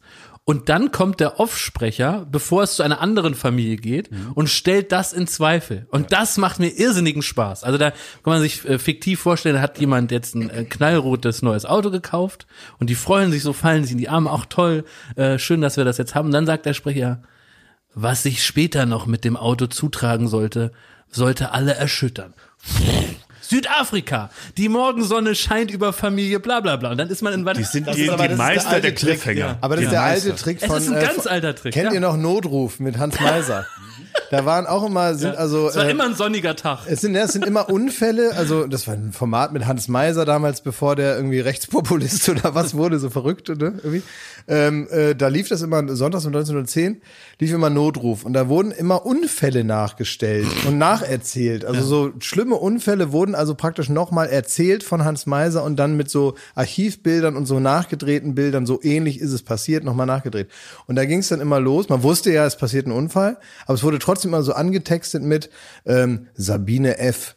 war auf der Landstraße unterwegs, es hing dichter Nebel, sie ahnte von nichts. Ja, sicher. Sonst wäre die da ja nicht lang gefahren, ne? wenn die gewusst hätte, dass sie gleich in eine Massenkarambolage verwickelt wurde. Und so fing es immer an, wo man natürlich wusste, allein der Name des Formats hat es einem ja schon gesagt. Übrigens, alte Fernsehsendung. Ich habe doch äh, letztens irgendwann mal völlig unkontextualisiert, mitten in so eine andere Geschichte, die ihr erzählt habt, habe ich mal hineingefragt in den leeren Raum, der natürlich draußen an den, an den Empfangsgeräten beim Endverbraucher nicht mehr so leer ist. Da sind ja Leute, die mir zuhören. Ja, ja, richtig. Ja. Und da habe ich die Frage gestellt, warum sitzt Dr. Dressler eigentlich im Rollstuhl? Stimmt, das hast du so reingelabert in so Ja, weil es dich so genervt hat wegen dem ja. Sommerhaus. Nee, weil mich da. das vor allem interessiert hat, warum Dr. Dressler Ja, im aber zu Rollstuhl dem sitzt. Zeitpunkt war ein bisschen. Ja, jetzt werde ich auch nochmal sauer von Mhm. dem Moment von damals. Ich weiß. Und dann war das aber so, ich habe diese Frage gestellt und Dr. Dressler ist also jemand, der in der Lindenstraße in meiner Kindheitslieblingsserie, die leider jetzt abgesetzt wurde, aber wirklich äh, Deutschland äh, kulturell im Fernsehen geprägt hat und so. Äh, und da diese Frage hat jemand gehört und zwar hieß der Julian und dann möchte ich mich erstmal herzlich bedanken, dass du mir diese Frage beantwortet hast. Warum sitzt Dr. Dressler im Rollstuhl? Und das kann ich euch jetzt kurz erzählen. Dr. Dressler sitzt im Rollstuhl, weil er mal einen Unfall hatte, aber eigentlich ist er gar nicht querschnittsgelähmt. Die Autoren haben das nur vergessen. Wie? Und deswegen saß er die ganze Serie lang im Rollstuhl. Hä? Also der hatte einen Unfall und eigentlich hätte es so sein müssen, dass nach drei Wochen oder sechs Wochen Ja. kann er wieder aufstehen. Das Ja. haben die vergessen. Ja, offenbar. Die haben das ist ja irgendwie, kurios. die haben irgendwie vergessen, ihn wieder gesund zu schreiben. Ist das ein Gag oder stimmt das? Ich denke, dass das Ja. stimmt. Es gibt viele so eine, ähm, so eine kleinen Dinger bei der Lindenstraße, weil natürlich sehr viel Leid und auch sehr viel Schicksalsschläge komprimiert in wenige Biografien da untergebracht werden muss, damit man so das ganze Leben abbildet, alle menschlichen Gefühle irgendwie mal durchritten hat. Deswegen muss eine Person dann doch mehr mit sich rumschleppen als ein normaler Mensch. Und äh, ja, so passiert das dann schon mal, dass so ein Arzt einem im Prinzip vergisst zu sagen, dass man eigentlich laufen kann. Wer ist denn, das weiß ich wirklich nicht, bei so Seriendrehs dafür verantwortlich, gerade wenn die so über viele Staffeln gehen, so den Gesamtüberblick zu fahren? Storyliner. Das, ist- das ist der Beruf, ja? Es kommt drauf an, geht's jetzt um die Also ich meine, wer, wer ist dafür verantwortlich, dass das alles praktisch eine stringente Geschichte ist und dass auch, äh, dass die eine vielleicht nur mal im Nebensatz besoffen gesagt hat, dass ihr Onkel nur ein Bein hat und dass, wenn der dann in sechs Staffeln später aus, äh, aus äh, äh, Kroatien die besucht, dass er auch wirklich nur ein Bein hat. Also ist, ist das ein Beruf? Ja, also ich glaube, den Überblick zu behalten, das ist so eine Art Chefautorenjob wahrscheinlich. Und es gibt ja Storyliner, die also immer die Geschichte, natürlich immer im, in Erkenntnis dessen, was passiert ist und in Erkenntnis dessen, wo sie so hin müssen, weiterentwickeln. Und das sollte wahrscheinlich auch einhergehen mit einer Erkenntnis darüber, was auch vor vielleicht 20 Jahren ist. Dass das Aber nicht was ist immer der Unterschied klappt. zum Autor jetzt und Storyliner? Was ist da der Unterschied? Naja, das ist einfach in, in einer fortlaufenden Serie spricht man, glaube ich, insofern nicht klassisch von Autoren, also man kann es auch Autor nennen, wer, wer was schreibt, ist ein Autor, aber man würde in einer Serie eher Storyliner sagen, weil das also lineare Entwicklungen von Charakteren sind, die ja erstmal kein Ende haben.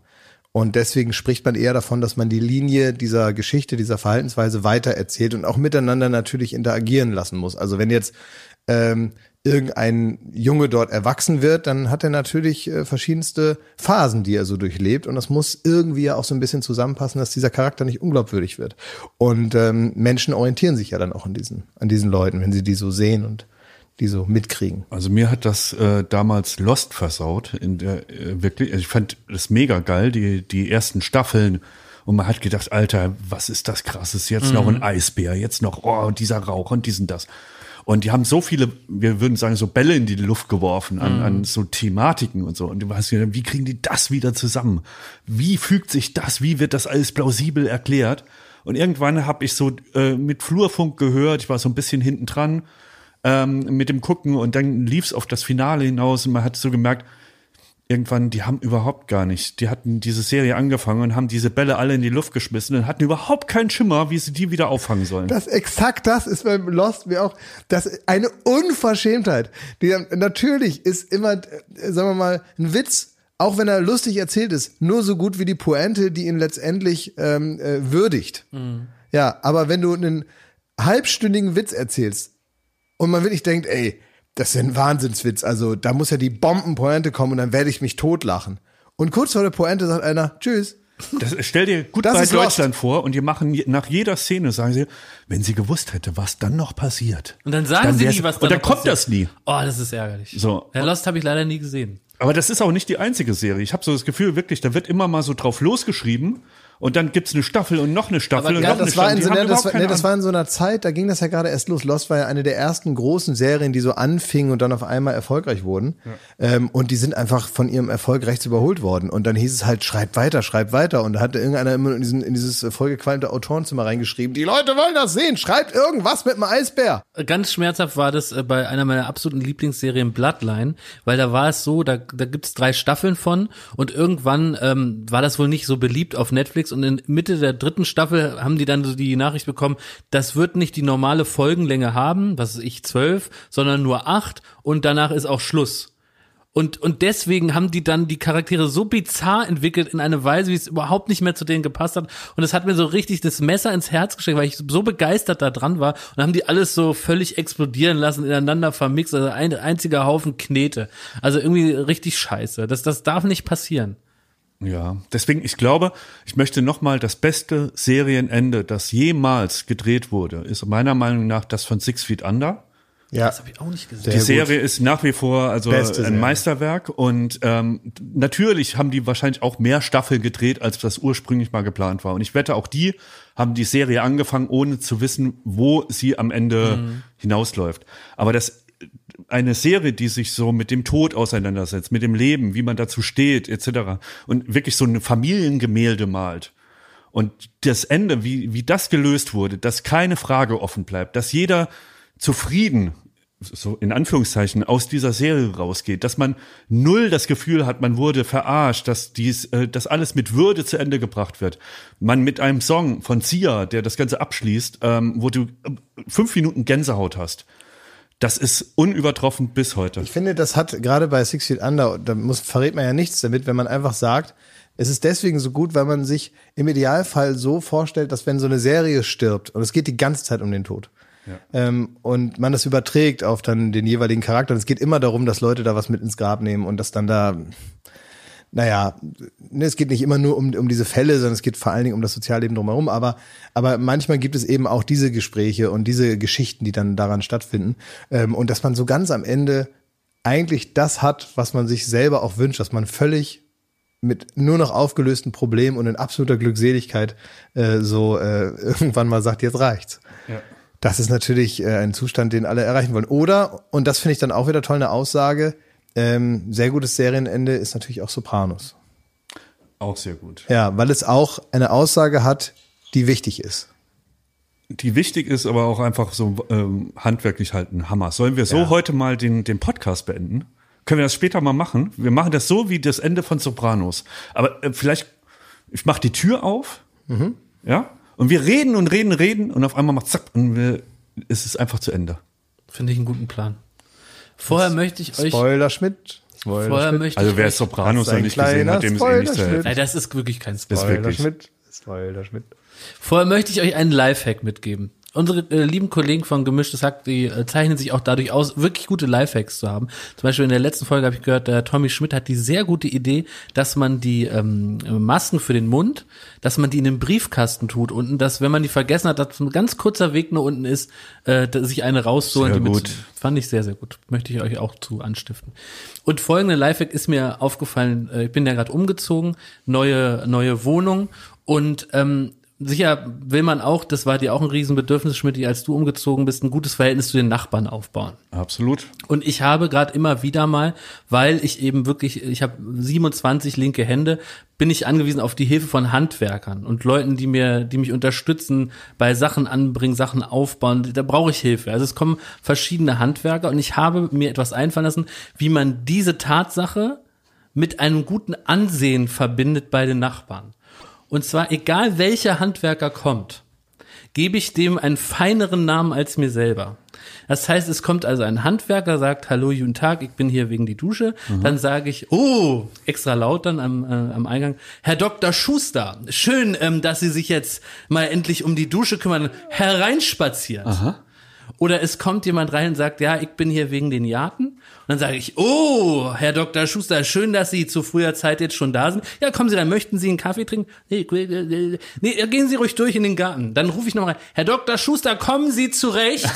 kommen Sie zurecht, Herr Dr. Schuster. Und dann ruft er, äh, äh, und, und so siehst du, dass praktisch sehen die Leute, die meine Nachbarn sind, meine Güte, was für ein unfassbarer Herr von Welt wohnt da Tür an Tür mit uns, der solche äh, Menschen hat, die für ihn arbeiten, feine Doktoren. Die aber dann trotzdem auch mit dem Werkzeugkoffer da reinlaufen. Ja, ja. Ne? ja, ja. Dann sage ich, oh, Herr Professor Kawinski, kommen Sie rein. Ja, hier hinten ist die Heizung. Und das machst du, und das machst du? Ja, sicher. Sehr gut. Also das kann ich nur jedem raten. Einfach so, so Titel ranhängen. Ne? Und ob die dann in Wirklichkeit Herr Schulz heißen, scheißegal. Das ist denen auch wurscht. Die freuen sich auch. Ich, ich überlege nur, was das. Also ich verstehe deinen dein Ansatz, Ja. dass du, dass die Nachbarn denken, Trick. du hast ganz viele Professoren und Doktoren angestellt. Ja. Ne, Aber die was sind ist das feiner als der, als der Auftraggeber. Das ist das Entscheidende. Herr Dr. Schuster, kommen Sie mit dem Unkraut zurecht?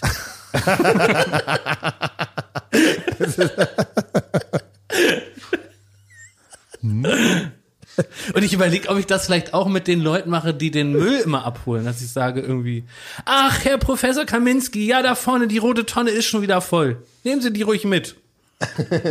Also ich finde das gut, ja. Halt mich Weißt- unbedingt auf dem Laufenden, wie deine Nachbarn. Irgendwann, Ja. wenn du die alle mal gut kennst und ihr grillt, wie sie das so wahrgenommen haben. anspreche, Ne? Ja, okay. Ja. Ob das gut geklappt hat, ja. Na, ich kann nur jedem dazu aufrufen, das einfach mal zu äh, probieren. Ja, ich finde das eine gute Idee, muss man sagen. Also Kann man auch übrigens, kann man auch mit dem DHL, mit der DHL-Frau, der DHL mal machen. Der, also, der, also diese Idee, die du da gerade gesagt hast, die musste ja wohl mal sein, was? Wie, wie meinte das? Ja, die musste ja, sorry, aber die musste jetzt wohl mal sein. Was meinst du? Kennt ihr das, wenn das einer sagt? Ich hasse das. Na, Ich kenne das, wenn das einer zu Witzen sagt. Ja, eben. Das ist, äh, ich wollte einfach nur da, ich höre das andauernd immer wieder, jetzt letztens schon wieder, dass dann so einer, also meistens ist es wirklich so, wenn einer so einen richtig unangenehmen Witz macht, wo man wirklich denkt, oh, ich kann es nicht mehr hören. Und es ist ja schon so, dass mir bestimmte Sprüche so häufiger mal gesagt werden. Comedy-Preis. Ja, und dann, und dann sagen die dann immer hinterher, ja, sorry, aber der musste jetzt mal sein. Und ich denke immer jedes Mal, nee, der musste halt genau nicht sein. Und wenn man den Satz sagt, dann könnte, hätte man sich das davor alles sparen können. Alles, wenn man dahinter noch sagen muss, das ist ja auch ein Eingeständnis, dass das ein Scheißwitz war. Und warum musste der jetzt mal sein? Warum muss ich mir das anhören? Wer sagt, dass das jetzt mal sein muss? Letztens komme ich äh, äh, zu so einem, ja, da standen also schon ein paar Leute, ich kam so als letzter dazu, ein paar Leute, die ich nicht kenne. Und dann sagt einer zu mir, der Herr Gottschalk, kommt der ja auch, auch noch? Sorry, aber der musste jetzt mal sein. Oh. Wieso musste der denn sein? Ja, habe ich dir auch gesagt. Ich so, was, dann habe ich den nicht verstanden. Das war so ein bisschen irgendwie, es war so ein, äh, ein bisschen laute Atmosphäre und dann habe ich nur so gefragt, bitte was, was hat die gesagt? Äh, und hatte das nochmal gesagt und es wurde immer schlimmer. Und, dann hab ich, und dann habe ich, ich habe es gar nicht gerafft, dass jetzt ein Witz sein soll. Ich habe immer nur so den so angeguckt und gedacht, wa, was ist denn? Ja, sorry, aber der musste jetzt mal sein. Habe ich auch ganz oft, wenn Leute zu mir kommen und sagen, na, wo ist denn Musste der Und sein? dann sage ich so, ähm, ja, weiß ich jetzt auch nicht, wo der ist. Ja, sorry, der musste jetzt mal sein. Und dann wollen die, dass ich zu denen gehe und sage, verstehe ich. Ich hätte mich auch nicht zurückhalten können, wenn ich mich selber gesehen hätte. da hätte ich den auch unbedingt machen müssen. Der ich verstehe sie und, sein. und ihren inneren Drang. Also, und das geht ja nicht nur mir so, sondern Leute, wenn ihr selber solche seid oder aber auch, wenn euch das gesagt wird, dass einer zu euch sagt, sorry, das musste jetzt mal sein, dann sagt ihr zu dem, jetzt denken wir mal darüber nach, ob das wirklich sein musste. Genau, Und sag ich finde- warum denn? Warum denn? Ja. Ich finde, diese, diese Floskel, die muss jetzt mal aufgeknackt werden. Dass man nicht mehr das einfach so hinnimmt, sondern dass man einfach sagt, nee, wir denken jetzt mal drüber nach, warum das jetzt hier wichtig gewesen wäre. Warum, warum ist das jetzt offenbar zwingend notwendig, dass Sie das jetzt gesagt haben? Das- ich denke nicht. Äh, Da hast du recht, das ist so äh, in Verbindung mit so einer Grenzüberschreitung. Ja. Ne? Also, äh, du bist ja moppelig. Sorry, der musste sein. Nee, Musste gar nicht sein. Halt dein Maul. Ja. Eigentlich müsste man immer sagen, halt dein Maul. ja, genau. Halt dein Maul. Sorry, es muss jetzt mal sein. Muss jetzt mal sein. Ist das vielleicht ein, äh, ein Lifehack für die Satiriker da draußen? Wie meinst du? Dass man irgendwie so, äh, man kann rassistische Sachen sagen oder man kann Frauen beleidigen und danach muss man einfach immer nur sagen, sorry, der musste jetzt mal sein. Ja, das machen die ja seit 100 Jahren. Äh, das wollen wir jetzt mal beenden. Ne? Weil das muss jetzt wirklich mal sein. Dass wir das mal beenden. Ich möchte das nicht mehr hören. Ja, Darum dann kann jetzt jeder äh, Hörer und jede Hörerin mal mithelfen, indem man das in Frage stellt. Also ihr dürft entweder antworten mit halt dein Maul oder Ja. warum. Genau. Ja. Dass man einfach das nicht mehr so Beides führt lässt. zum Ziel. Ja, genau. Ja, das, das fände ich schön, weil es würde mir irgendwie so eine Art Befriedigung geben, wenn ich das Gefühl habe, ich bin nicht mehr ganz alleine. Ich weiß schon, dass ich so natürlich Empfänger sein muss und auch weiterhin sein werde. Mit aller gebotenen Höflichkeit werde ich auf die immer gleichen Sprüche reagieren. So bin ich und so werde ich immer bleiben und Sie können mich gerne auch mit unoriginellen Nachfragen vollquatschen, habe ich kein Problem mit. Wenn Sie grundsätzlich freundlich sind und mir nicht irgendwie so pro provokant gegenübertreten, dann werde ich auch immer nett sein und ich werde auch das hundertste Mal die Frage, wo denn nun Joko geblieben sei und ob der auch noch kommt, werde ich immer gerne beantworten, wenn das fröhlich gemeint ist. Werde ich immer sagen, keine Ahnung, weiß ich auch nicht, ich bin ja nicht sein Erziehungsberechtigter. Manchmal sage ich, es tut mir sehr leid, es ist vom Bus überfahren worden, wir sind alle sehr traurig, aber das Leben muss weitergehen. Ähm, aber auch so bestimmte Sachen, die ich nun mal immer mal wieder höre, das beantworte ich gerne. Darum geht's mir nicht. Mir geht's nur darum, dass wenn einer jemanden absichtlich ärgern will und das offenbar dessen Verständnis von Humor ist, dass man dann nicht dahinterher noch die Rechtfertigung dranhängt, dass das jetzt unbedingt notwendig gewesen wäre und praktisch die Pflicht desjenigen, weil das sehe ich nicht so. Das, was du gerade gesagt hast, Jakob, dieses Warum, ne? Wenn man einfach, ich glaube, man könnte wirklich so alle Diskussionen im Internet früher oder später beenden, wenn man einfach nur darunter schreibt, warum. So, und gleichzeitig habe ich aber gemerkt, ich krieg so, so Gänsehaut, weil das würde, das würde uns das Genick brechen. Wenn, wenn in unserem Beruf alle Leute, die das gucken oder hören, einfach immer fragen würden, warum, Ja. dann könnten wir den Laden dicht machen. Ja, weil, weil die Unterhaltung, die, ja, die stellt sich nicht die Frage, warum. Ja, Ist halt so, ne? die ist einfach da. Ja, musste vielleicht auch mal sein, ne?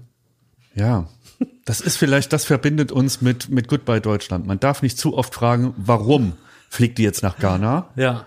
sondern man muss es einfach genießen. Übrigens zu der jungen Frau, die da nach Ghana geflogen ist, möchte ich noch mal einen, der möchte ich einen Wunsch mitgeben. Mi- Ich würde mich freuen, wenn all meine zynischen Erwartungen hier nicht erfüllt werden und diese junge Frau eine derer ist, die dort äh, das Glück findet und da ein schönes Leben hat. Ja, weil nämlich der Stoff, aus dem die tatsächlich romantischen Gefühle sind und auch die großen Geschichten, die letztendlich irgendwann in einem Hollywood-Film verfilmt werden, das sind ganz bestimmt nicht die, wo dann die Realismusfrau sich an den Tisch gesetzt hat und gesagt hat, vergiss es, geh nach Hause, such dir einen aus deiner Straße, der passt besser zu dir und der verscheißert dich auch nicht. Woher weiß man denn? Nee, Forrest, du löst jetzt hier nicht los. Das bringt nichts. Du hast da noch diese, äh, diese Dinge an der Beine. Das bringt doch ja nicht. Hör auf. Eben. Film zu Ende. So, Film zu Ende. Ja. Das heißt, man würde natürlich ganz, ganz viel Magisches und ja, Überlebensgroßes Nee, beenden. Du bist doch nur einer. Einer gegen ein ganzes Dorf. Das geht nicht. Film zu Ende. Total. Nee, nee, pass mal auf. Das wird nix. Dein Vater ist tot, dann kommt der böse Tiger da aus der Schattenwelt und der wird dir dann das hier alles wegnehmen mit seinen Hyänen. Wa? Du hast hier bloß so ein paar, so eine Viecher, die dir dabei helfen werden und du kannst das mal gleich vergessen, dass alles, wo die Sonne das Licht berührt oder was, dass das dir gehören wird. Das ist Quatsch. Da kommt der Schirkan, der nimmt sich das und dann ist hier, ist hier äh, äh, Ende aus Mickey Mouse. So ist das. Nee, Joko, nur weil du mir einen Brief schreibst, muss ich hier nicht die Klippe runterspringen. Ja. Wir wären echt im Arsch. Ja, wäre eine Marsch. Aber ich warte auf die Folge vom, äh, von Goodbye Deutschland, in der es heißt, wir haben sie fünf Monate später wieder besucht. In Recklinghausen. So, was ist eigentlich diese Woche mit dem Sommerhaus der Stars, Schmidt? Also am Sonntag. Kann man das denn abfragen? Na, Wie kann man doch. denn, wenn er selber anfängt? Nein. Gut, dann will ich sagen, hier, das ist der Podcast, ist für alle da, jeder darf erzählen, was er will. Aber man Nein. kann doch nicht hingehen und sagen, nur erzähl doch mal. Mich, also die letzte Folge Sommerhaus der Stars, die mittlerweile ja jeder geschaut hat, Ja. die lief ja, also wir sind heute übrigens Donnerstag, wir nehmen fast live auf, gleich wird die Folge hochgeladen. Ähm, die letzte Folge lief am Sonntag Mhm. und das war die Folge der Folgen, muss man ja ganz klar so sagen, Genau. den Kniff der Kniffe. Ja, das war das Citizen Kane unter den Ja. Sommerhausfolgen, Ja. muss man sagen. Unter dem Trash TV war das so die ja, die Masterclass. Neue Benchmark. Ja. Und jetzt war es enttäuschend, weil am Mittwoch, also aus unserer heutigen Sicht gestern Abend, lief nur der äh, lahme Kick äh, Deutschland gegen die Türkei. Super langweilig. ja, und deswegen musst du unser Ja. Sommerhaus pausieren. Kommt jetzt die nächste Folge am Sonntag? Die kommt jetzt am Und Sonntag. ist die jetzt schon online? Nein, ab Freitag. Drei Tage vorher. Was ist dein aktuelles Gefühls, deine aktuelle Gefühlswelt in Bezug auf das Sommerhausspiel? Ja, ich wollte jetzt diese Woche gar nicht so viel, äh, äh, hätte ich fast Glas den Gefallen getan und gar nicht so viel drüber reden, weil diese Folge so für sich steht. Ja. Die hat, um es mal kurz zu fassen, ähm, natürlich den Kniff aller Kniffe, wie du es sagst. Ähm, die äh, sehr, also wir haben ja schon öfter darüber berichtet, dass das Sommerhaus nicht den Fehler von Big Brother macht, sondern sich darüber bewusst ist, dass das, das ein Format ist, an dem auch ein bisschen rumgefeilt wird hinter den Kulissen. Das heißt, die passen ihr Regelwerk dem an, was gerade im Haus passiert. Ähm, das ist natürlich nicht ganz fair den Bewohnern gegenüber oder den Kandidaten gegenüber, aber für den Zuschauer wahnsinnig äh, spannend. Und die haben ja dieses äh, altbekannte Spiel, wo das Wein ein, der Wein eingegossen wird. Und da war es schon immer der Sommerhauskniff. Die müssen sich gegenseitig Wahrheiten äh, um die Ohren hauen.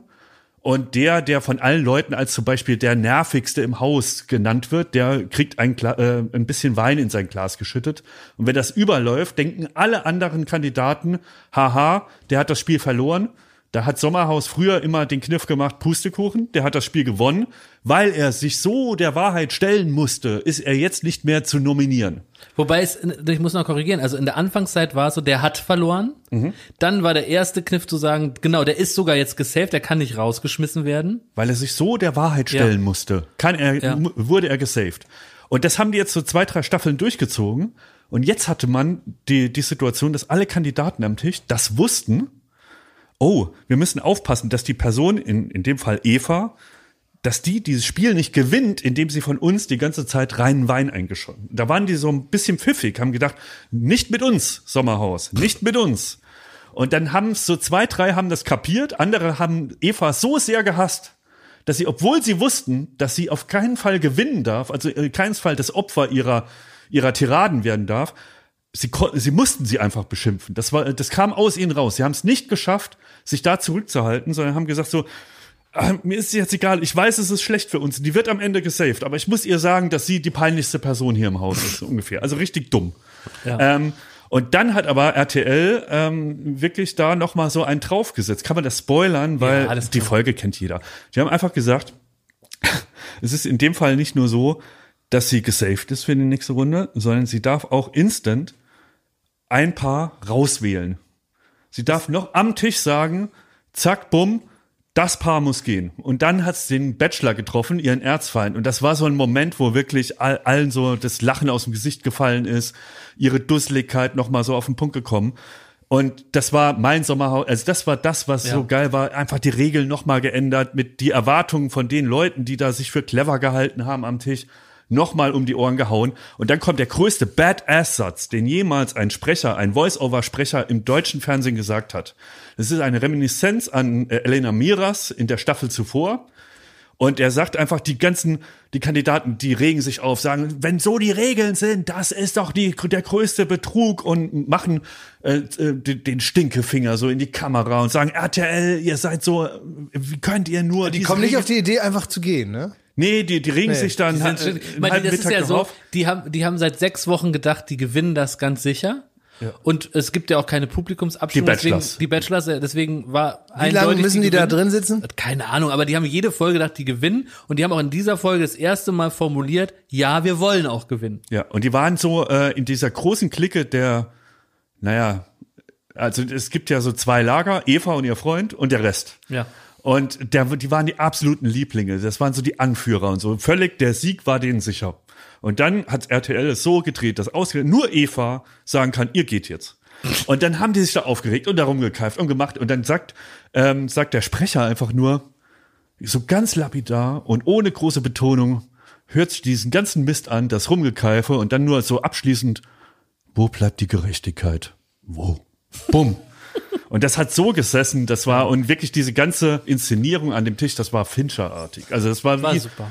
Das verstehe ich. Also wenn du das so theoretisch aufdröselst, äh, dann bekommt das auf jeden Fall äh, weckt das meine Neugier.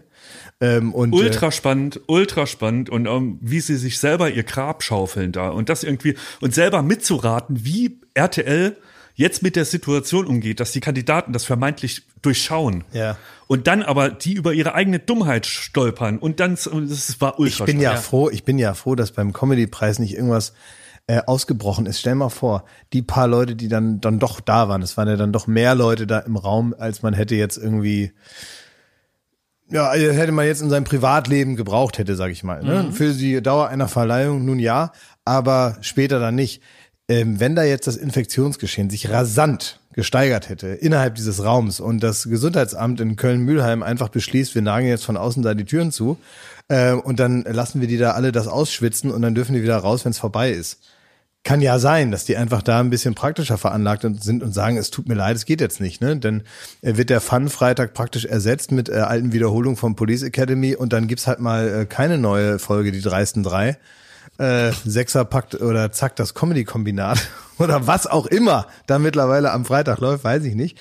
Und dann wären wir alle gemeinsam mit der Elite deutscher Witzigkeit äh, gefangen in diesem alten Studio, wo früher ähm, äh, Schlag den Raab stattgefunden hat, wo jetzt der Comedypreis stattgefunden hat. Und dann wären wir da in der Quarantäne gewesen. Und ich glaube, dagegen ist das Sommerhaus der Stars und die Tiraden und Spielchen, von denen du hier Woche für Woche berichtest, wäre nur ein Abklatsch dessen, was dort stattgefunden Ja, hätte. gibt's Tote, ne? Muss Ja. man so Da sagen. gäbe es Tote. Man muss wirklich sagen, nicht überall, wo witzig draufsteht, ist auch witzig drin. Also beim Comedy ja auch für uns. Gilt auch für uns. Wir sind ja, auch die wir ersten. waren auch irgendwann nach, nach der ersten Stunde, irgendwann waren wir nur noch Hass erfüllt. Ja, und das ist äh, schon so, ähm, dass man sagen muss, es ist interessant, ähm, weil es gibt bestimmt andere Verleihungen, weiß ich nicht, irgendwelche, zum Beispiel jetzt den Laureus Sports Award. Ich glaube, dass, und da geht es ja um Wettkämpfe. Einer gewinnt, einer ist der Schnellste, der Beste, der Tollste in allen Bereichen. Fußball, Basketball, äh, Schwimmen, Laufen, weiß der Kuckuck. Und trotzdem gönnt man sich da dann mehr die Trophäe, wenn der andere nun mal schneller oder besser oder höher springen konnte dann kriegt er das und dann ist der halt derjenige, der das kriegt. Und dann gönnt man sich das. Und es ist eine Fairness, obwohl es ja viel kompetitiver ist im eigentlichen Sinne. Jetzt bei einer Veranstaltung wie Comedy Preis, der man eigentlich im Wesen attestieren müsste mit einer gewissen Grundfröhlichkeit. Das ganze Geschehen, die Branche, die eigene Position, die eigene Rolle in dieser Branche und vielleicht auch die Vergleichbarkeit müsste man ja eigentlich mit so einer gewissen Fröhlichkeit entgegennehmen, weil es geht doch um witzig. Man hat aber irgendwie das Gefühl, obwohl es ja nicht auf Kompetitivität ausgelegt ist, zumindest außerhalb einer Awardverleihung, dass sich dort weniger gegönnt wird als so äh, zum Beispiel bei einem sportlichen Turnier. Ist nur so ein Eindruck, Ja. ne? Ist nur so eine Stimmung, die da durch den Raum fliegt. Ich kann das jetzt gar nicht an Personen oder Momenten festmachen. Ist nur so ein Gefühl, dass das ähm, ja die Ja, Stimmung ich fand, prägt. Äh, ich fand, wir waren, und so ging's mir bis jetzt, ich habe immer noch nicht so richtig verarbeitet, was das ja, eigentlich geht war. mir auch so. Und ich denke oft an die Academy Mats zurück, an die äh, Comedy Academy Mats. Und auch wenn du sagst, äh, das Gesundheitsamt würde die Türen verriegeln und so, dann könnte man ja sagen, man kann die Gemüter noch ein bisschen beruhigen, indem man Fernsehen guckt gemeinsam. Da ist ja eine riesen LED aufgebaut auf der Bühne. Dann könnte man ja sagen, gut, was habt ihr denn im Archiv? Dann gucken wir einfach so lange Fernsehen, bis die Quarantäne beendet ist. Dann gäb's aber nur diese Comedy Academy Mats zum Gucken. Das heißt, man müsste die in Dauerschleife immer wieder gucken. Wie Martin Schneider da ähm, zeigt, dass man mit dem Mund wackelt und dass dann da äh, das ja lustig aussieht, wenn man das in Zeitlupe zeigt. Aschebecher. Aschebecher und so. Und das müsste man sich dann andauernd, dann würde ich. Ja, Aber ist es nicht so, dass wir uns genau diese Sachen seit ungefähr 15 Jahren auch dauernd anschauen? Ich glaube nicht. Ich, also, ich habe so ein bisschen den Eindruck, wenn ich daran zurückdenke, äh, manchmal wacht man noch auf und sagt, ich habe vom Comedy-Preis geträumt, aber es war alles ganz anders. Und irgendwie, ja, irgendwie ist es so, als, als wäre ich da gar nicht da gewesen, sondern als wäre ich bei der Veranstaltung gewesen und müsste jetzt am nächsten Morgen jemandem erzählen, wie das in meinem Traum war. Und dann äh, be- berichte ich das und derjenige stellt fest, ja, aber das hat ja eigentlich damit gar nichts zu tun. Woher wusstest du denn, dass das der Comedy-Preis ist? Und dann sagt man so, im Traum wusste ich das irgendwie. und so war das nur in echt. So, Ja, und jetzt geht's ja auch im Grunde für uns alle schon weiter. Montag gibt's wieder Late Night Berlin. Äh, Diesmal so rund um 23 Uhr. Wir sind ja gesegnet, dass wir immer wieder überraschen mit der Uhrzeit. Ja. Ist ja auch ein schönes Überraschungselement. das ist ein schönes Und wir sind Überraschungselement. diesmal, also wir wissen es selber tatsächlich noch nicht genau, aber so um 23 Uhr, hm, hm, hm. Ja. da einfach mal bitte gerne einschalten. Es gibt gute Sachen. Ja, vorher macht wahrscheinlich einmal Abdallah noch irgendwie eine Aufzählung von Sachen Ja, und dann die kommen 10, wir. 10. Ja. die zehn, die zehn Zahlen zum Beispiel. Ja, genau. Die zählen die zehn besten Zahlen der Welt. Ja. Ähm, und dann ähm, Aber das wird eine gute Sendung. Das Finde eine sehr gute jetzt schon. Sendung, ja. Es kommt, äh, Lisa Maria Potthoff kommt, äh, Jürgen Vogel kommt, Capital Bra wird interviewt von unseren Kinderreportern. Es ist äh, unglaublich, was sie aus ihm rausgekriegt haben. also den haben sie, die, die haben den wirklich verhört wie Maischberger damals Schröder. Das ist Also- auch wirklich, muss ich sagen, wir- das wird eine Reihe sein. Es gibt noch einen Teil, da sagen wir noch nicht. Alles Liebe, alles Gute.